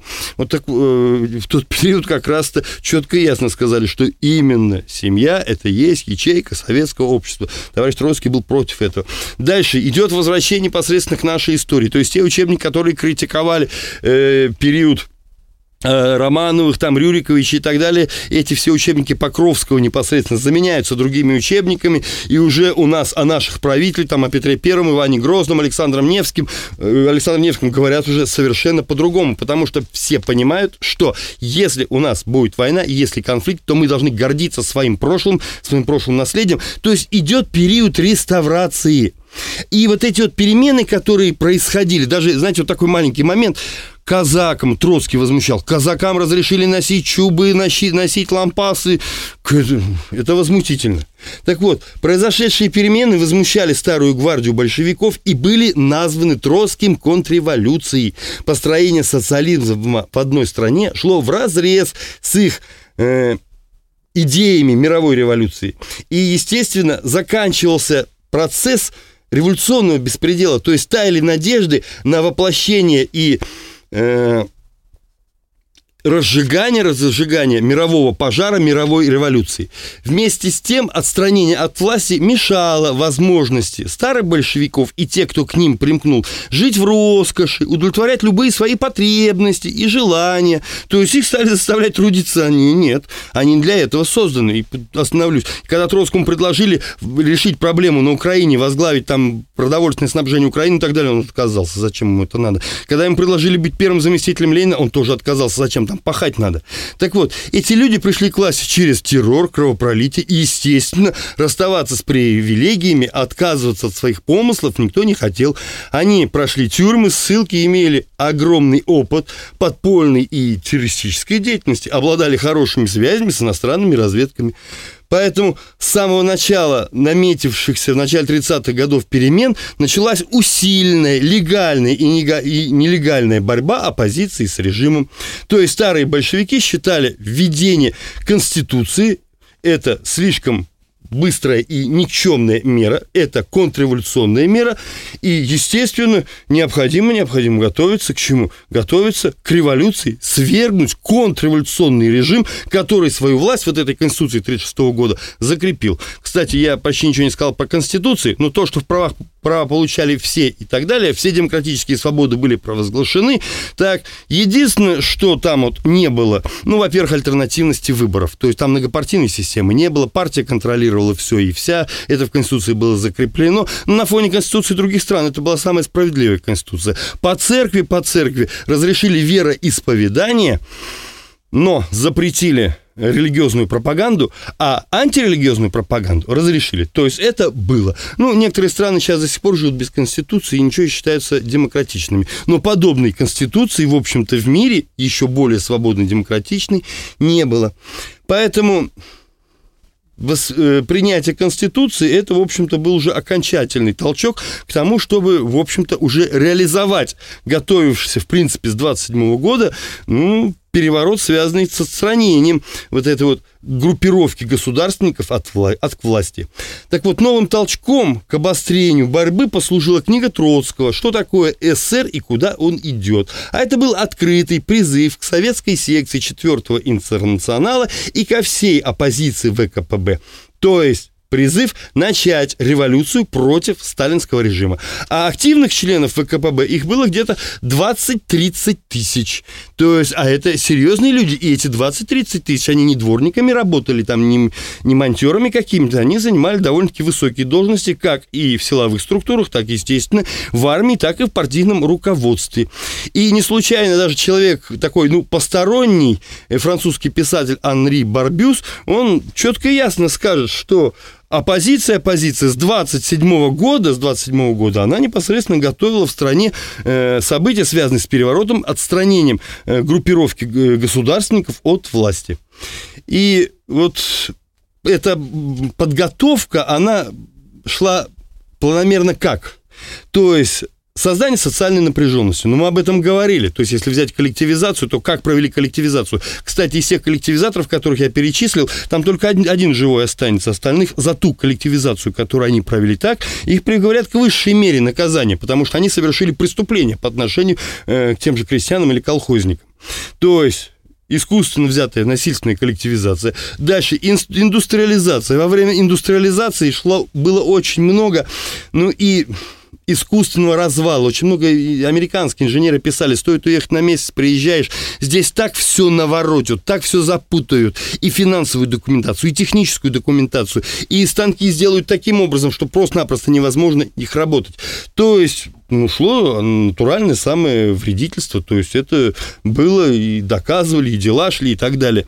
Дальше искусственное ослабление э, рубля, то есть создать э, такую напряженность непосредственно в социальной сфере, там невыплаты зарплаты, задержки зарплаты и так далее.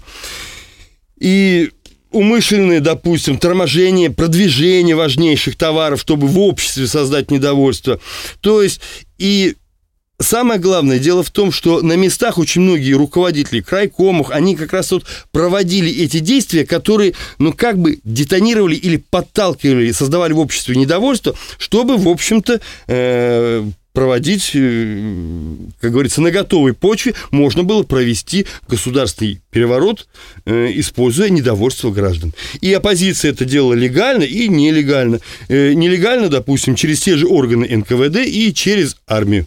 Так вот, на фоне всех этих изменений, то есть, я, как, о которых мы сказали непосредственно и в промышленности, там, и в сельском хозяйстве непосредственно, и в системе образования, кстати, по системе образования мы, безграмотная страна, выйдем на пятое место в мире по высшему образованию на душу населения. Поэтому немцы, они очень удивлялись, почему пленные советские солдаты умеют читать, писать, хорошо знают карту, ориентируются по компасу, знают часы, знают технику и так далее. А дело в том, что у нас власть, она где иногда и насильно, но заставляла учиться и готовила э, непосредственно квалифицированные кадры, потому что тоже, может быть, забегая вперед, вот к 41 году или к 40 году весь наш машинный парк, то есть станки оборудования, на 80% будут новейшими. Мы все будем закупать за рубежом. Все, будет новое, все будет совершенное, и, естественно, там должны быть квалифицированные люди. Так вот, эти изменения происходили непосредственно в общественных отношениях, и, конечно же, поскольку идет государственное строительство, конституция,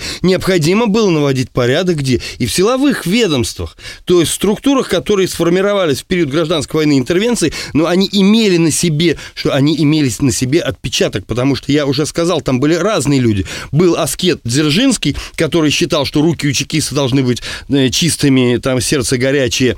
И как Голова говорится, голова холодной, так? И, естественно, были Блюмкины, там, Поповы, Андреевы, которые, кроме террора, больше ничего не знала, не знали. Поэтому от этих людей нужно было что? Избавляться, иначе построить правовое, традиционное государство было просто-напросто невозможно.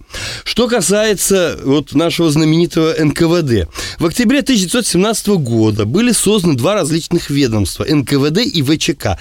Так вот, НКВД, оно, в принципе, репрессиями не занималось. ВЧК, ВЧК – это структура, которая боролась с контрреволюцией, через нее, естественно, проходили репрессии. В 22 году НКВД и ВЧК объединились в ОГПУ. Это Объединенное государственно-политическое управление.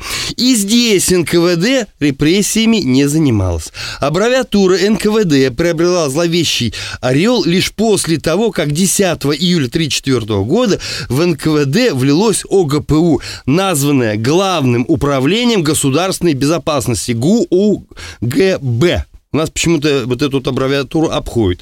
Так вот, во главе НКВД с июля 1934 года находился Ягода.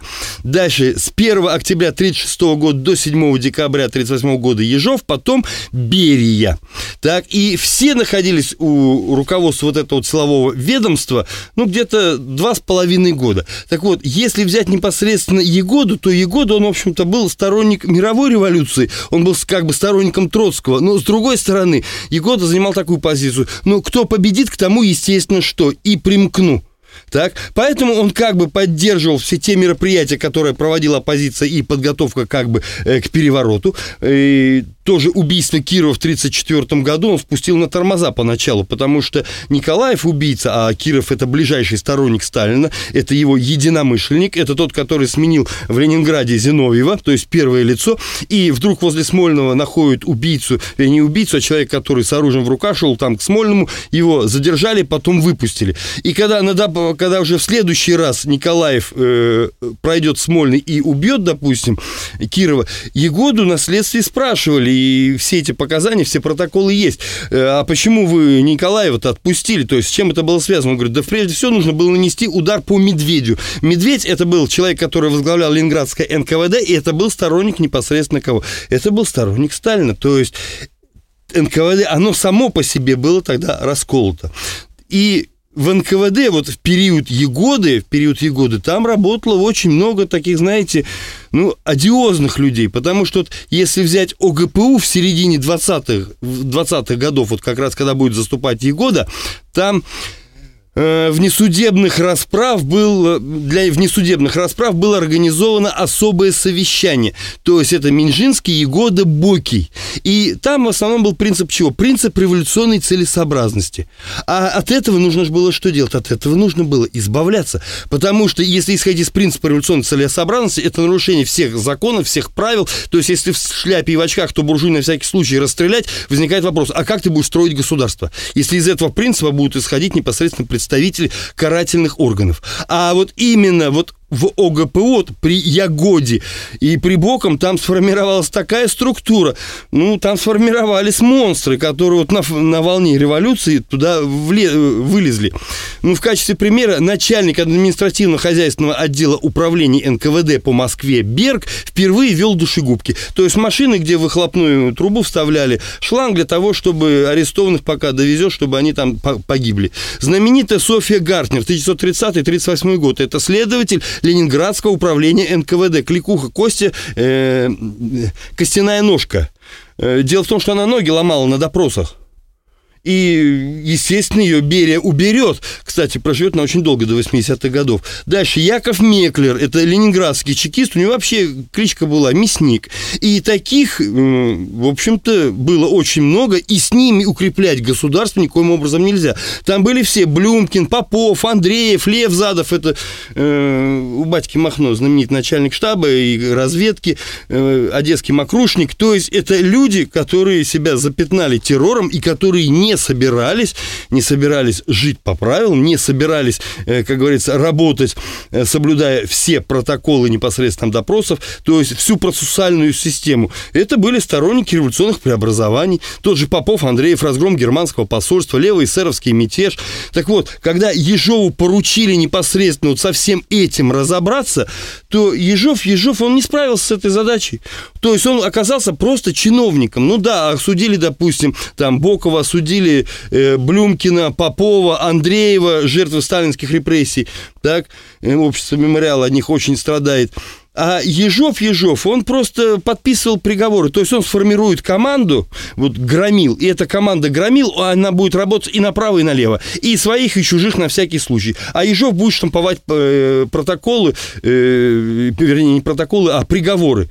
И когда, естественно, вот это вот вскроется, то Ежову придется что делать? Ежову придется устранять. И, естественно, всех его заместителей по республикам, потому что они превысили все мыслимые и немыслимые полномочия, и дальше уже уже придет э, после 7 декабря 1938 года, туда придет Берия. И вот после Берии репрессии резко снижаются.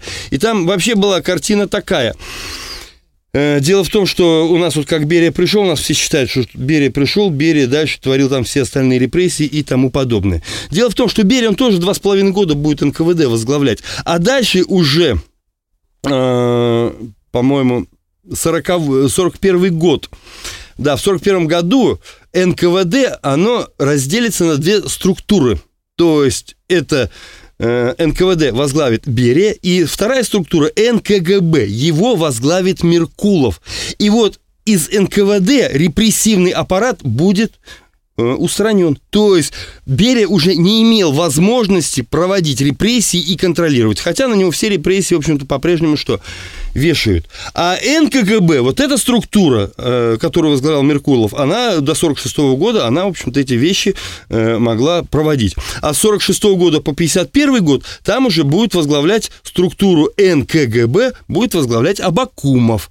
А что касается Абакумова, что он делал до 46 э, года, а он СМЕРШ возглавлял. А СМЕРШ, он подчинялся лично наркому обороны. Что такое СМЕРШ, ну, я не буду объяснять, это главное управление контрразведки, это серьезная структура, и она делала серьезные, в общем-то, вещи. Я просто к чему все говорю. Дело в том, что, ну, чтобы было понятно, а почему вот э, произойдет непосредственно э, снижение репрессий, то есть э, почему это связано с Берией, тут уже конкретно по цифрам. И вот если переходить к цифрам, самое большое количество приговоров было при Егоде. То есть у нас говорят, 37 37 37 год, а до 37 года у нас жертв было намного больше то есть в знаменитом э, Неповский период. А вот дальше 37-38 год, 681 692 смертных приговора, но не все смертные приговоры вынесены. Это 0,4%. То есть, когда непосредственно начался что? Начался подготовка к перевороту, начался сам переворот и так далее. Дальше. Э, в 1937 году вынесено 353 074 смертных приговора. А вот 38 год, ну, тут я уже пополам, это уже как раз смена э, Ежова и Берии, 328 618 смертных приговоров, а когда Берия заступает, цифра сразу резко падает, 39 год, 2552 смертных приговора, 40 год, 1649 смертных приговоров. То есть идет что? Резкое снижение. Почему? Потому что просто-напросто уже не было что? Необходимости. Но вынесенные приговоры это не значит, что приведенные в исполнение. Вынесенные приговоры это не значит, что они приведенные в исполнение. И даже, знаете, вот смотрите, 37-38 год, так, 0,4 э, Приведено в исполнение? Нет, а. вообще вынесено. Ага. А геноцида нет, когда 0,4. То есть даже до единицы не дошли. Хотя у нас там говорят, что но там чуть ли не миллионами. У нас миллионами, а тут 681 тысяча идет. Так, но вот в эту 681 тысячу туда входят все. То есть туда входят и бандиты, и жулики, и, и я не знаю, э, маньяки и воры, то есть все туда идет. Дальше, дальше. А дальше непосредственно, как вот происходили непосредственно сама изменения в системе НКВД. В 1938 году завершилась чистка по национальным операциям, то есть предавались суду профессиональные революционеры, пришедшие на территорию СССР из сопредельных стран. То есть у себя они мировую революцию делать не могли, они пришли к нам делать мировую революцию. Это очень много китайцев, очень много финнов, очень много венгров и прочих. Дальше, 24 июня 1938 года из армии уволили всех военнослужащих, всех национальностей, не входящих в состав СССР то есть родившихся за границей, имеющих родственников за границей, и то же самое были увольнения из НКВД. То есть этих людей считали неблагонадежными. Может быть агентура, может быть профессиональный революционер, так, но на всякий случай. Как мы помним, после Перл-Харбора э, всех с раскосыми глазами на территории Соединенных Штатов посадили за колючую проволоку, и они там сидели. Хотя, в общем, территорию США никто не бомбил и так далее. Дальше, в 88 году, это уже я сейчас помню, появилось очень много публикаций о деле Тухачевского. Тут я постепенно перехожу непосредственно к армии. То есть публикации примерно такого характера, что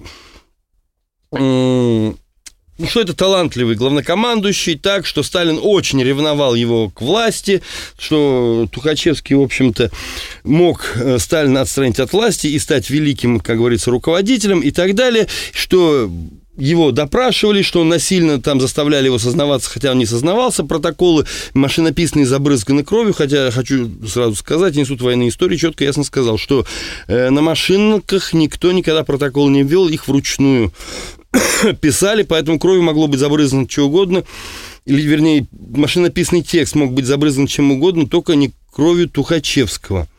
Так вот, Дело в том, дело в том, что вот почему начинается проблема с Тухачевским и почему начинается проблема с военными. Вот если готовится какой-то заговор, так, то без технического обеспечения военных этот заговор провести нельзя. Поэтому военные были включены. А среди военных, среди военных был очень серьезный и очень э, раскол. То есть раскол с времен гражданской войны. Я уже говорил, что если взять, допустим, э, и того же Тухачевского, или того же Егорова, и того же Смилгу, и того же там Якира и прочих, так, это военные такого космополитического направления. Если взять других, там Фрунзе, Ворошилов, э, Щерст, Котовский там и прочие, это уже непосредственно, сторонники э, государственников.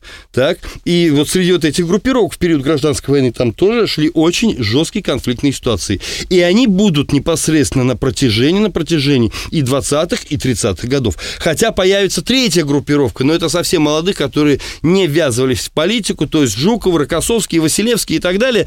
То есть плеяда молодых, которую подготовили как раз на замену тем, которые собирались делать мировую революцию, так, но дело в том, что мировая революция – это не внутренняя гражданская война, а будущая война, как мы уже сказали, это не война э, большевизма с фашизмом, а это война Германии и России. И, естественно, нужны были стратегии с другим мышлением, с другими мозгами, с другим менталитетом. Поэтому, естественно, вот этих вот бывших унтер-офицеров, которые вышли в гражданскую войну, как Жуков, Рокоссовский, там, Василевский и прочие, их непосредственно готовили для того, чтобы, в общем-то, из них создавать военную элиту.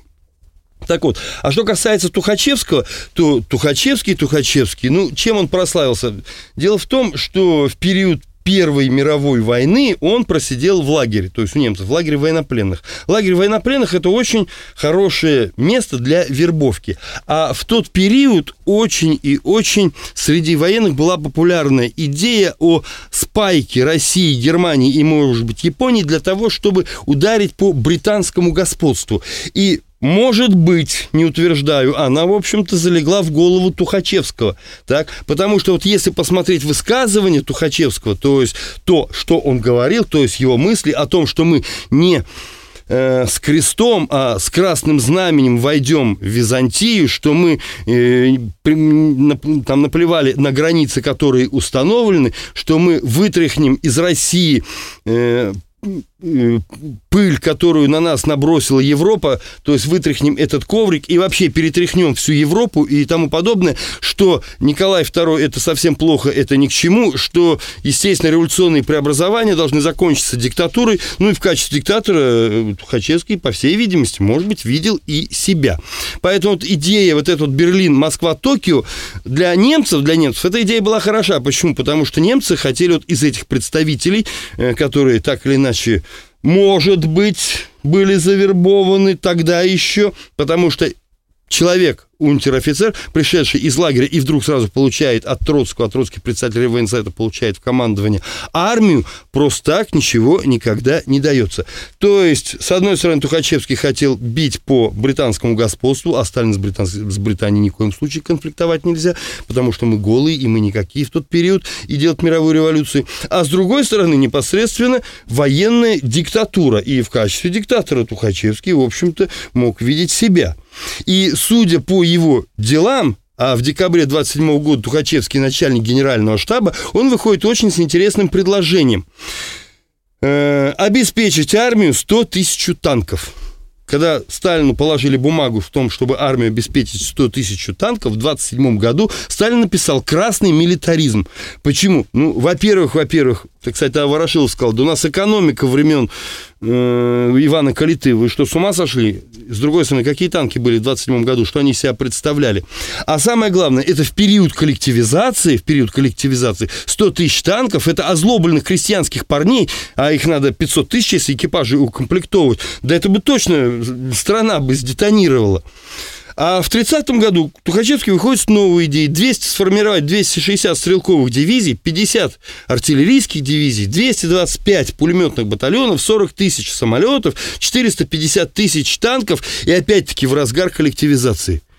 И это просто-напросто была или как провокация, или просто-напросто, э, если за эту бы идею зацепились, а тогда уже все-таки в Политбюро там грамотные люди сидели, то это могло бы, в общем-то, тяжелейшим последствиям. То есть вовремя, конечно, это отвергли, и им нужно было что? Им нужно было детонация крестьянства. А с другой стороны, если мы начали вот такую бы гонку вооружений, Запад бы, конечно, встал бы на дыбы так и нас бы объявили в том, что мы хотим провести агрессию, если мы начинаем, э, я не знаю, создавать по 50 тысяч танков, формировать по 40 тысяч самолетов. Да у нас к 41 году, по самым большим подсчетам, которые заявил Гудериан, было 17 тысяч танков. А тут 50 тысяч танков. И каких? Дальше. В 1930, с 1930 года идет, идут постоянные сообщения от британской разведки, так, через чехословацкую разведку о том, что непосредственно тесные контакты между, между германской разведкой и Тухачевским. Там, в принципе, в чем были контакты? Э, мы хотели, то есть Тухачевский хотел, естественно, группа военных, все эти Якиры, все Егоровы, так, они хотели заручиться поддержкой Германии для того, чтобы устранить непосредственно Сталина. А Германии необходимо было то, чтобы непосредственно использовать Россию для того, чтобы нанести удар по Британии. Естественно, никоим образом правительству никакая война, ни конфликты никоим образом были не нужны. Но возникает вопрос, а почему вот Тухачевский и германская разведка? Дело в том, что в начале 30-х годов происходит очень интересный казус э, в германской разведке. Вальтер Николай, а Вальтер Николай это глава э, германской разведки в Первой мировой войне, он перевозил свой архив из Восточной Пруссии в Берлин. И во время перевозки исчезает 3000 досье. А что такое одно досье? Досье в среднем где-то 300-500 страниц. Так вот, 3000 досье, каждое досье по 300-500 страниц – так, и они вдруг исчезают. Это не просто какую-то папку украсть. Ну, свалили все на бельгийскую разведку то есть бельгийская разведка, там на какого-то бельгийского профессора. Но возникает вопрос, а что такое бельгийская разведка в тот период? То есть, скорее всего, эти досье оказались где? Скорее всего, они оказались в Москве. Ну, понимаете, это институт военной истории. Институт военной истории – это серьезная контора, которая, в общем, просто так я бы что писать не будет. Так вот, поэтому и получится так, что когда Тухачевский 24 мая 1937 года был арестован и, естественно, обвинен э, в заговоре и непосредственно в попытке государственного переворота, так, то все свои показания он будет писать, он будет писать ровным каллиграфическим почерком. Почему он будет, эти показания будет писать ровным каллиграфическим почерком? А документы выкладывали на стол. То есть документы выкладывали, отпираться было просто-напросто невозможно. Скорее всего. Поэтому на плитку его никто не сажал, никто не мучил и так далее. И самое главное, дело в том, что вот все процессы по троцкистам, все процессы непосредственно по военным, они будут открытыми. И на этих процессах они будут, они будут сознаваться, они будут каяться. Но дело в том, что, ну, если вы правы, ну, не кайтесь, не сознавайтесь. Джан, Жордана Бруно, сколько вы там держали в тюрьме, пошел на костер. Карл Первый, ну, негодяй, но тем не менее – тоже пошел, положил голову, и так многие, то есть не признавали своих ошибок. Герой гражданской войны, герой Великой Отечественной войны. Так, а тут почему-то у всех покаяние. Может быть, исходили из принципа, но чисто моя догадка, революционная целесообразность. Да, покаялись, покаялись, лишь бы избежать, а потом будем делать то, что хотели делать и так далее. Но самое главное, дело в том, что с 23 по 30 января 1937 года, так, пройдут, пройдет непосредственно троцки, э, процесс над троцкистским блоком, так, а уже 12 июня 1937 года это процесс над троцкистской организацией в армии, и там будут судить Тухачевский, зам нарком обороны, его с начальника генерального штаба убрали, сделали зам нарком обороны, чтобы держать близко при себе в Москве. Дальше Якир, командующим Киевским округом, Убаревич, командующим Белорусским округом, Корк, Академия Фрунзе. Кстати, между прочим, дело в том, что о полноте власти. Э, Сталину дали подзатыльник во время первомайской демонстрации. В курсе? Нет. Странно. Дело в том, что когда курсанты Академии Фрунзе, шли по Красной площади во время пожара, во время парада. Один из курсантов забежал на мавзолей, это они все офицеры, забежал на мавзолей, дал Сталину подзатыльник. Но дело в том, что курсанту этому ничего не было. Вот представьте вот такой казус – сейчас. Да сейчас бы, нет, сейчас, сейчас, сейчас бы ФСО нет. застрелило уже только на подходах. Нет, это понятно все. Но дело в том, что возникает вопрос о лояльности. Ну да. То есть, на, то есть начальник академии Корк, а как так ты это самое, если у тебя курсанты такие вещи допускают? А чем объяснили? А чем объяснили? Изменил мировой революции. То есть изменник мировой революции и тому подобное, а этот предан мировой революции и так далее, и дело замяли. Дальше Эйдман, Фельдман, Примаков, Путна, Гамарник. К ним, естественно, Бухарин, Рыков, э, Блюхер, Егоров. То есть вот процесс по военным и по гражданским, потому что Потому что был, в общем-то, заговор. И о заговоре военных, в общем-то, сейчас уже открыто это и по телевизору говорят, и везде о том, что... То есть это было. И, естественно, это, это отразилось на репрессиях в РКК. И вот этот вот миф о том, что у нас всех военных перед войной перестреляли, да у нас что там, сумасшедшие всех военных перед войной расстрелять. 37-38 год. Уволено из армии 37 тысяч офицеров. Там увольняли за разные вещи. за несоответствие, за безграмотность, за пьянство, за аморалку, за воровство и так далее. Дальше. К 41 году 13 тысяч восстанавливают. Дальше. Арестовывают. То есть, смотрите, 37 тысяч офицеров э, уволено, 13 тысяч, практически половину восстанавливают, тот же Рокоссовский. Так, арестовывают 8 тысяч, так, расстреливают 5 тысяч. Так, итого устраненных из армии 2,5%. Поэтому Зиновьев, э, наш диссидент, философ, сказал, если бы не сталинские жесткие методы, нас же в 41 году бы не было. Однако за 37-40 год офицерский корпус вырос в 2,8 раза, а с высшим и средним образованием в 2,2 раза. Таким образом, причина довоенных репрессий – это прежде всего различные концепции на построение социализма – так? То есть борьба между сторонниками мировой революции и э, теми, кто считал, что необходимо построить, э, возможно построить социализм в отдельно взятой стране. Дальше синдром гражданской войны, то есть принцип революционной целесообразности. Дальше страна не, выш... не вошла еще в традиционное русло развития. И самое главное, дело в том, что еще не сформировались государственные институты и система права, то есть она только начала формироваться. У нас очень часто говорят, ах, большевики, допустим, гражданскую войну нарушали законы. А какие законы? Их не было, никаких законов. Дальше. Освобождалась ниша от неспособных заниматься созидательной деятельностью. То есть отстранялись революционеры-разрушители. И это, и, как я сказал, это характерно для любых революционных событий. То есть те революционеры, разрушители, которые способны разрушать, которые вот в определенный период, да, они свою, как говорится, скрипку сыграли, они разрушили ту гнилую систему и так далее, но когда возникает вопрос, что нужно создавать, они уже не способны это делать. Их, как правило, выбрасывают на задворки истории. И через это прошли все страны, и в том числе мы. Только у нас попозже была значительная революция. У них это пораньше было, но их революционеры вошли на эшафот. Ну, даже элементарно вспомнить садизм. Маркиз де Сад. Маркиз Кто такой Маркиз де Сад? Кем он работал?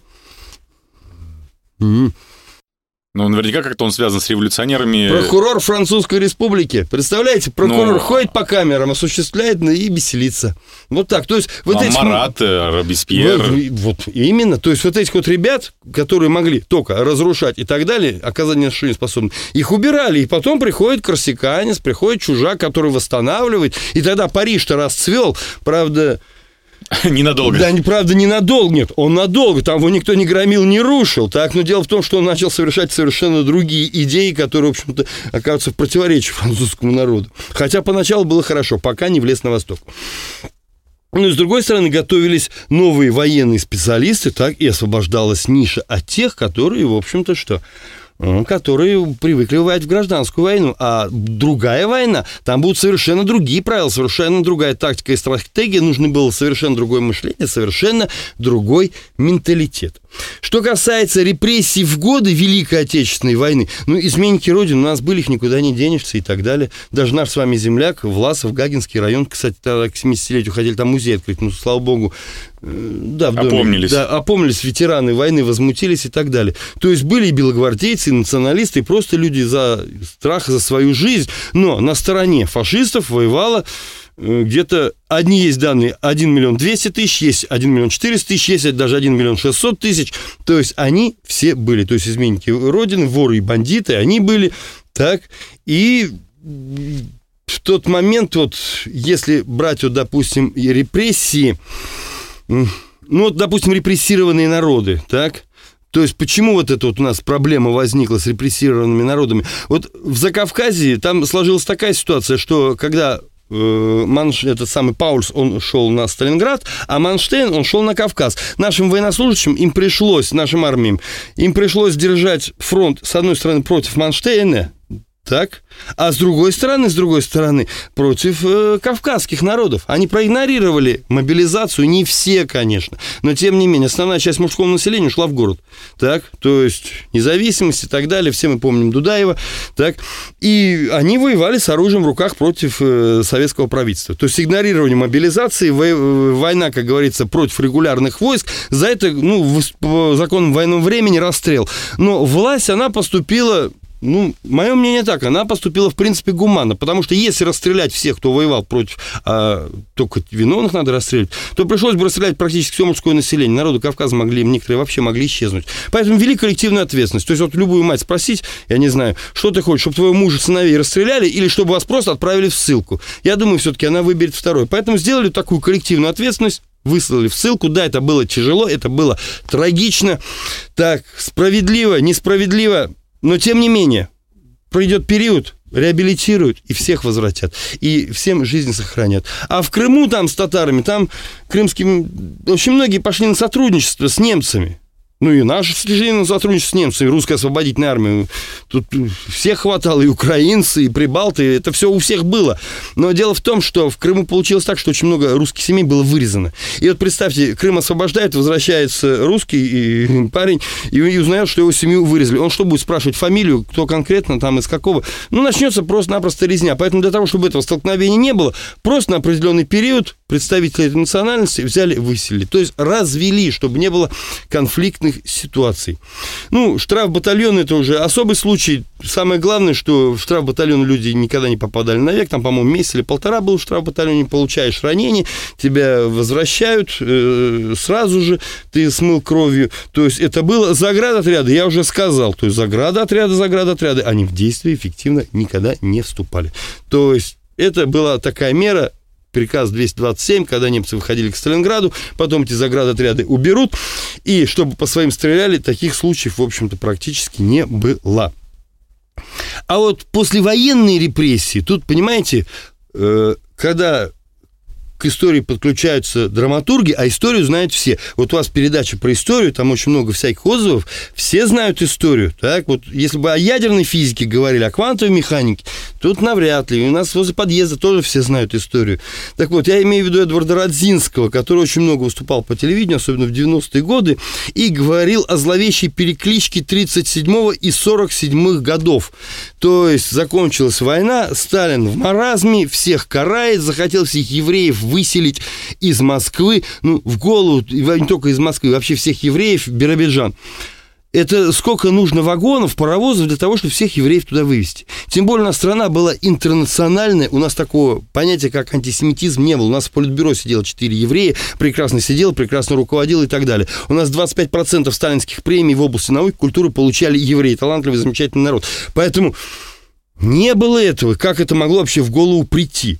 А 26 марта 1947 года издан указ об отмене смертной казни, и до 1949 года включительно не было вынесено ни одного смертного приговора.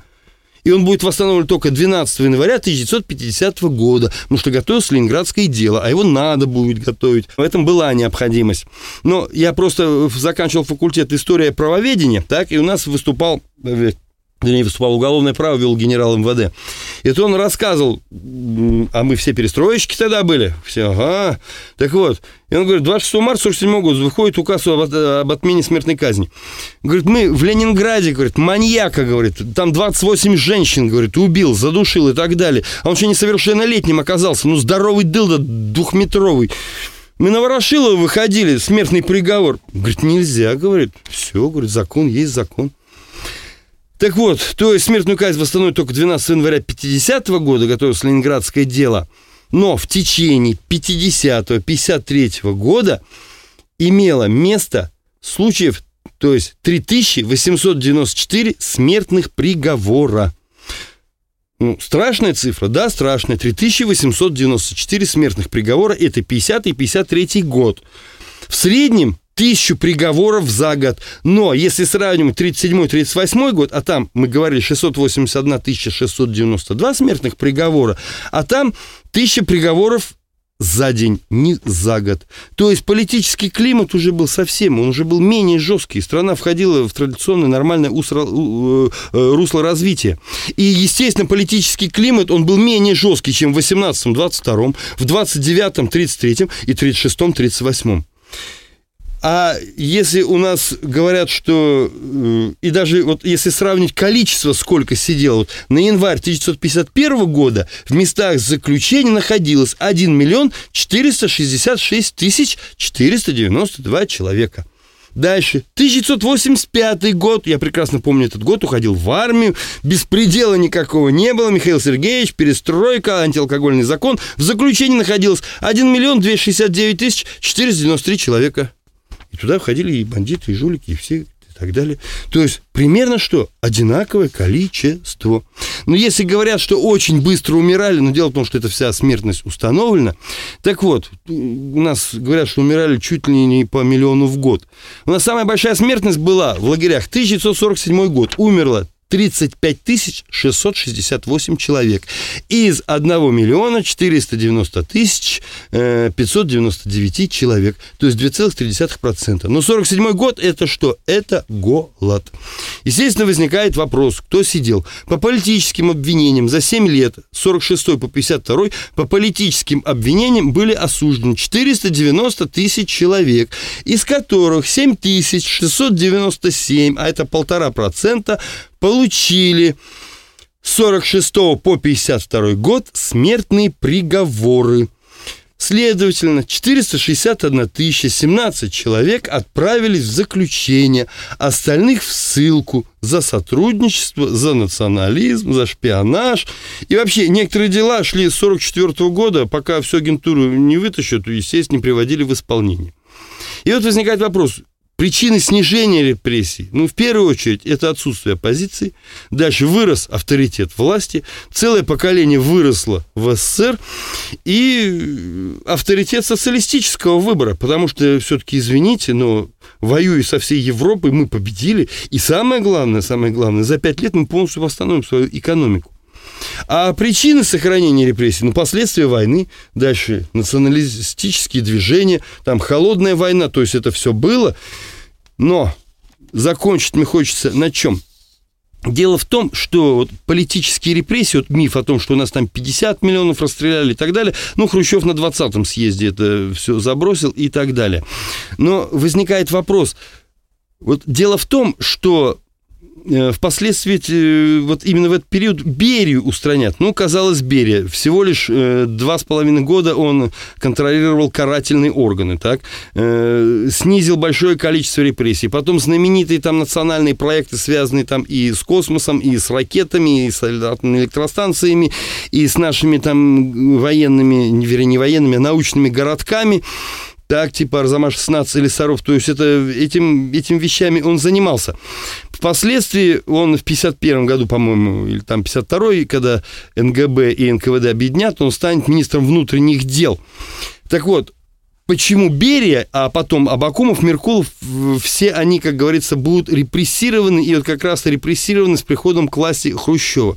Э, пройдет 19-й съезд партии. На 19-м съезде партии будет четко и ясно сказано, что необходима реформа государственного управления. Эта реформа государственного управления заключается в том, что нет необходимости, чтобы партия контролировала государство, чтобы партия контролировала правительство. Пускай партия занимается молодежью, пускай партия занимается идеологией, но непосредственно в хозяйственные дела, во внутреннюю политику, во внешнюю политику, пускай партия что не вмешивается. И тот же Берия говорил, а что это самое, что там типа политбюро или а что партия? Пускай Совет Министров все решает.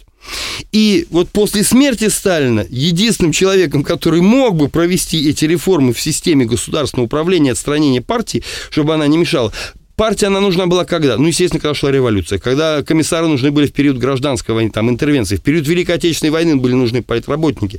А когда уже страна становится традиционной, то статья о том, что партия контролирует все и вся, она уже просто была не нужна, и она уже просто мешала, и очень большой слой был политической номенклатуры.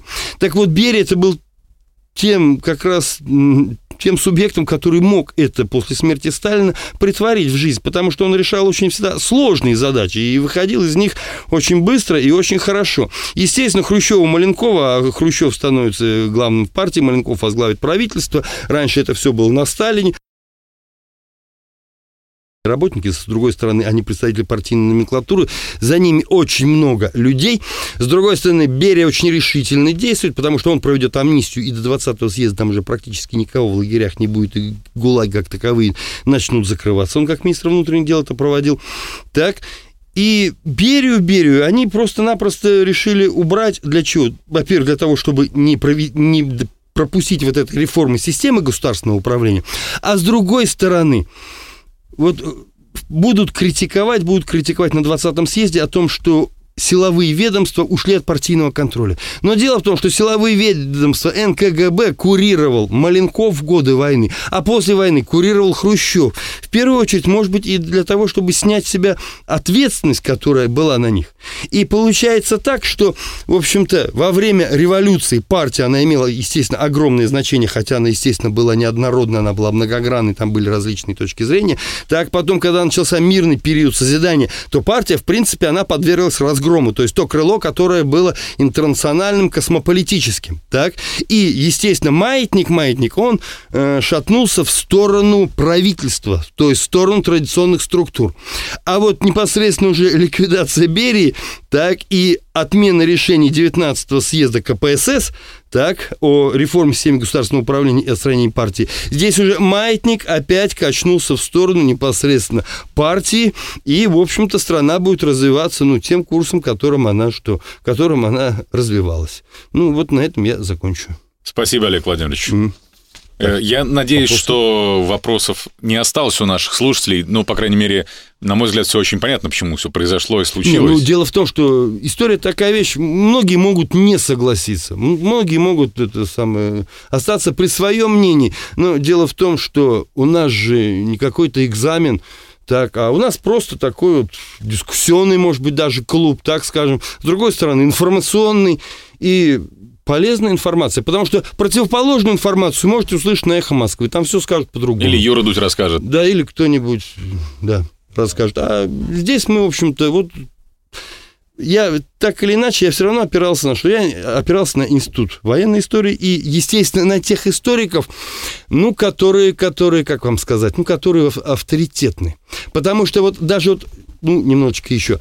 Вот если, допустим, разгром армии, так, военнослужащих, но дело в том, что вот миф о том, что военные у нас 22 июня 41 года не получили приказа о проведении сил боевой готовности, но это миф. Этот приказ был дан 17 июня 41 года, но его не выполнили. Его выполнили только единственно пограничники, а пограничники это войска НКВД, которые подчинялись непосредственно Берии. Вот они выполнят, а другие не выполнили.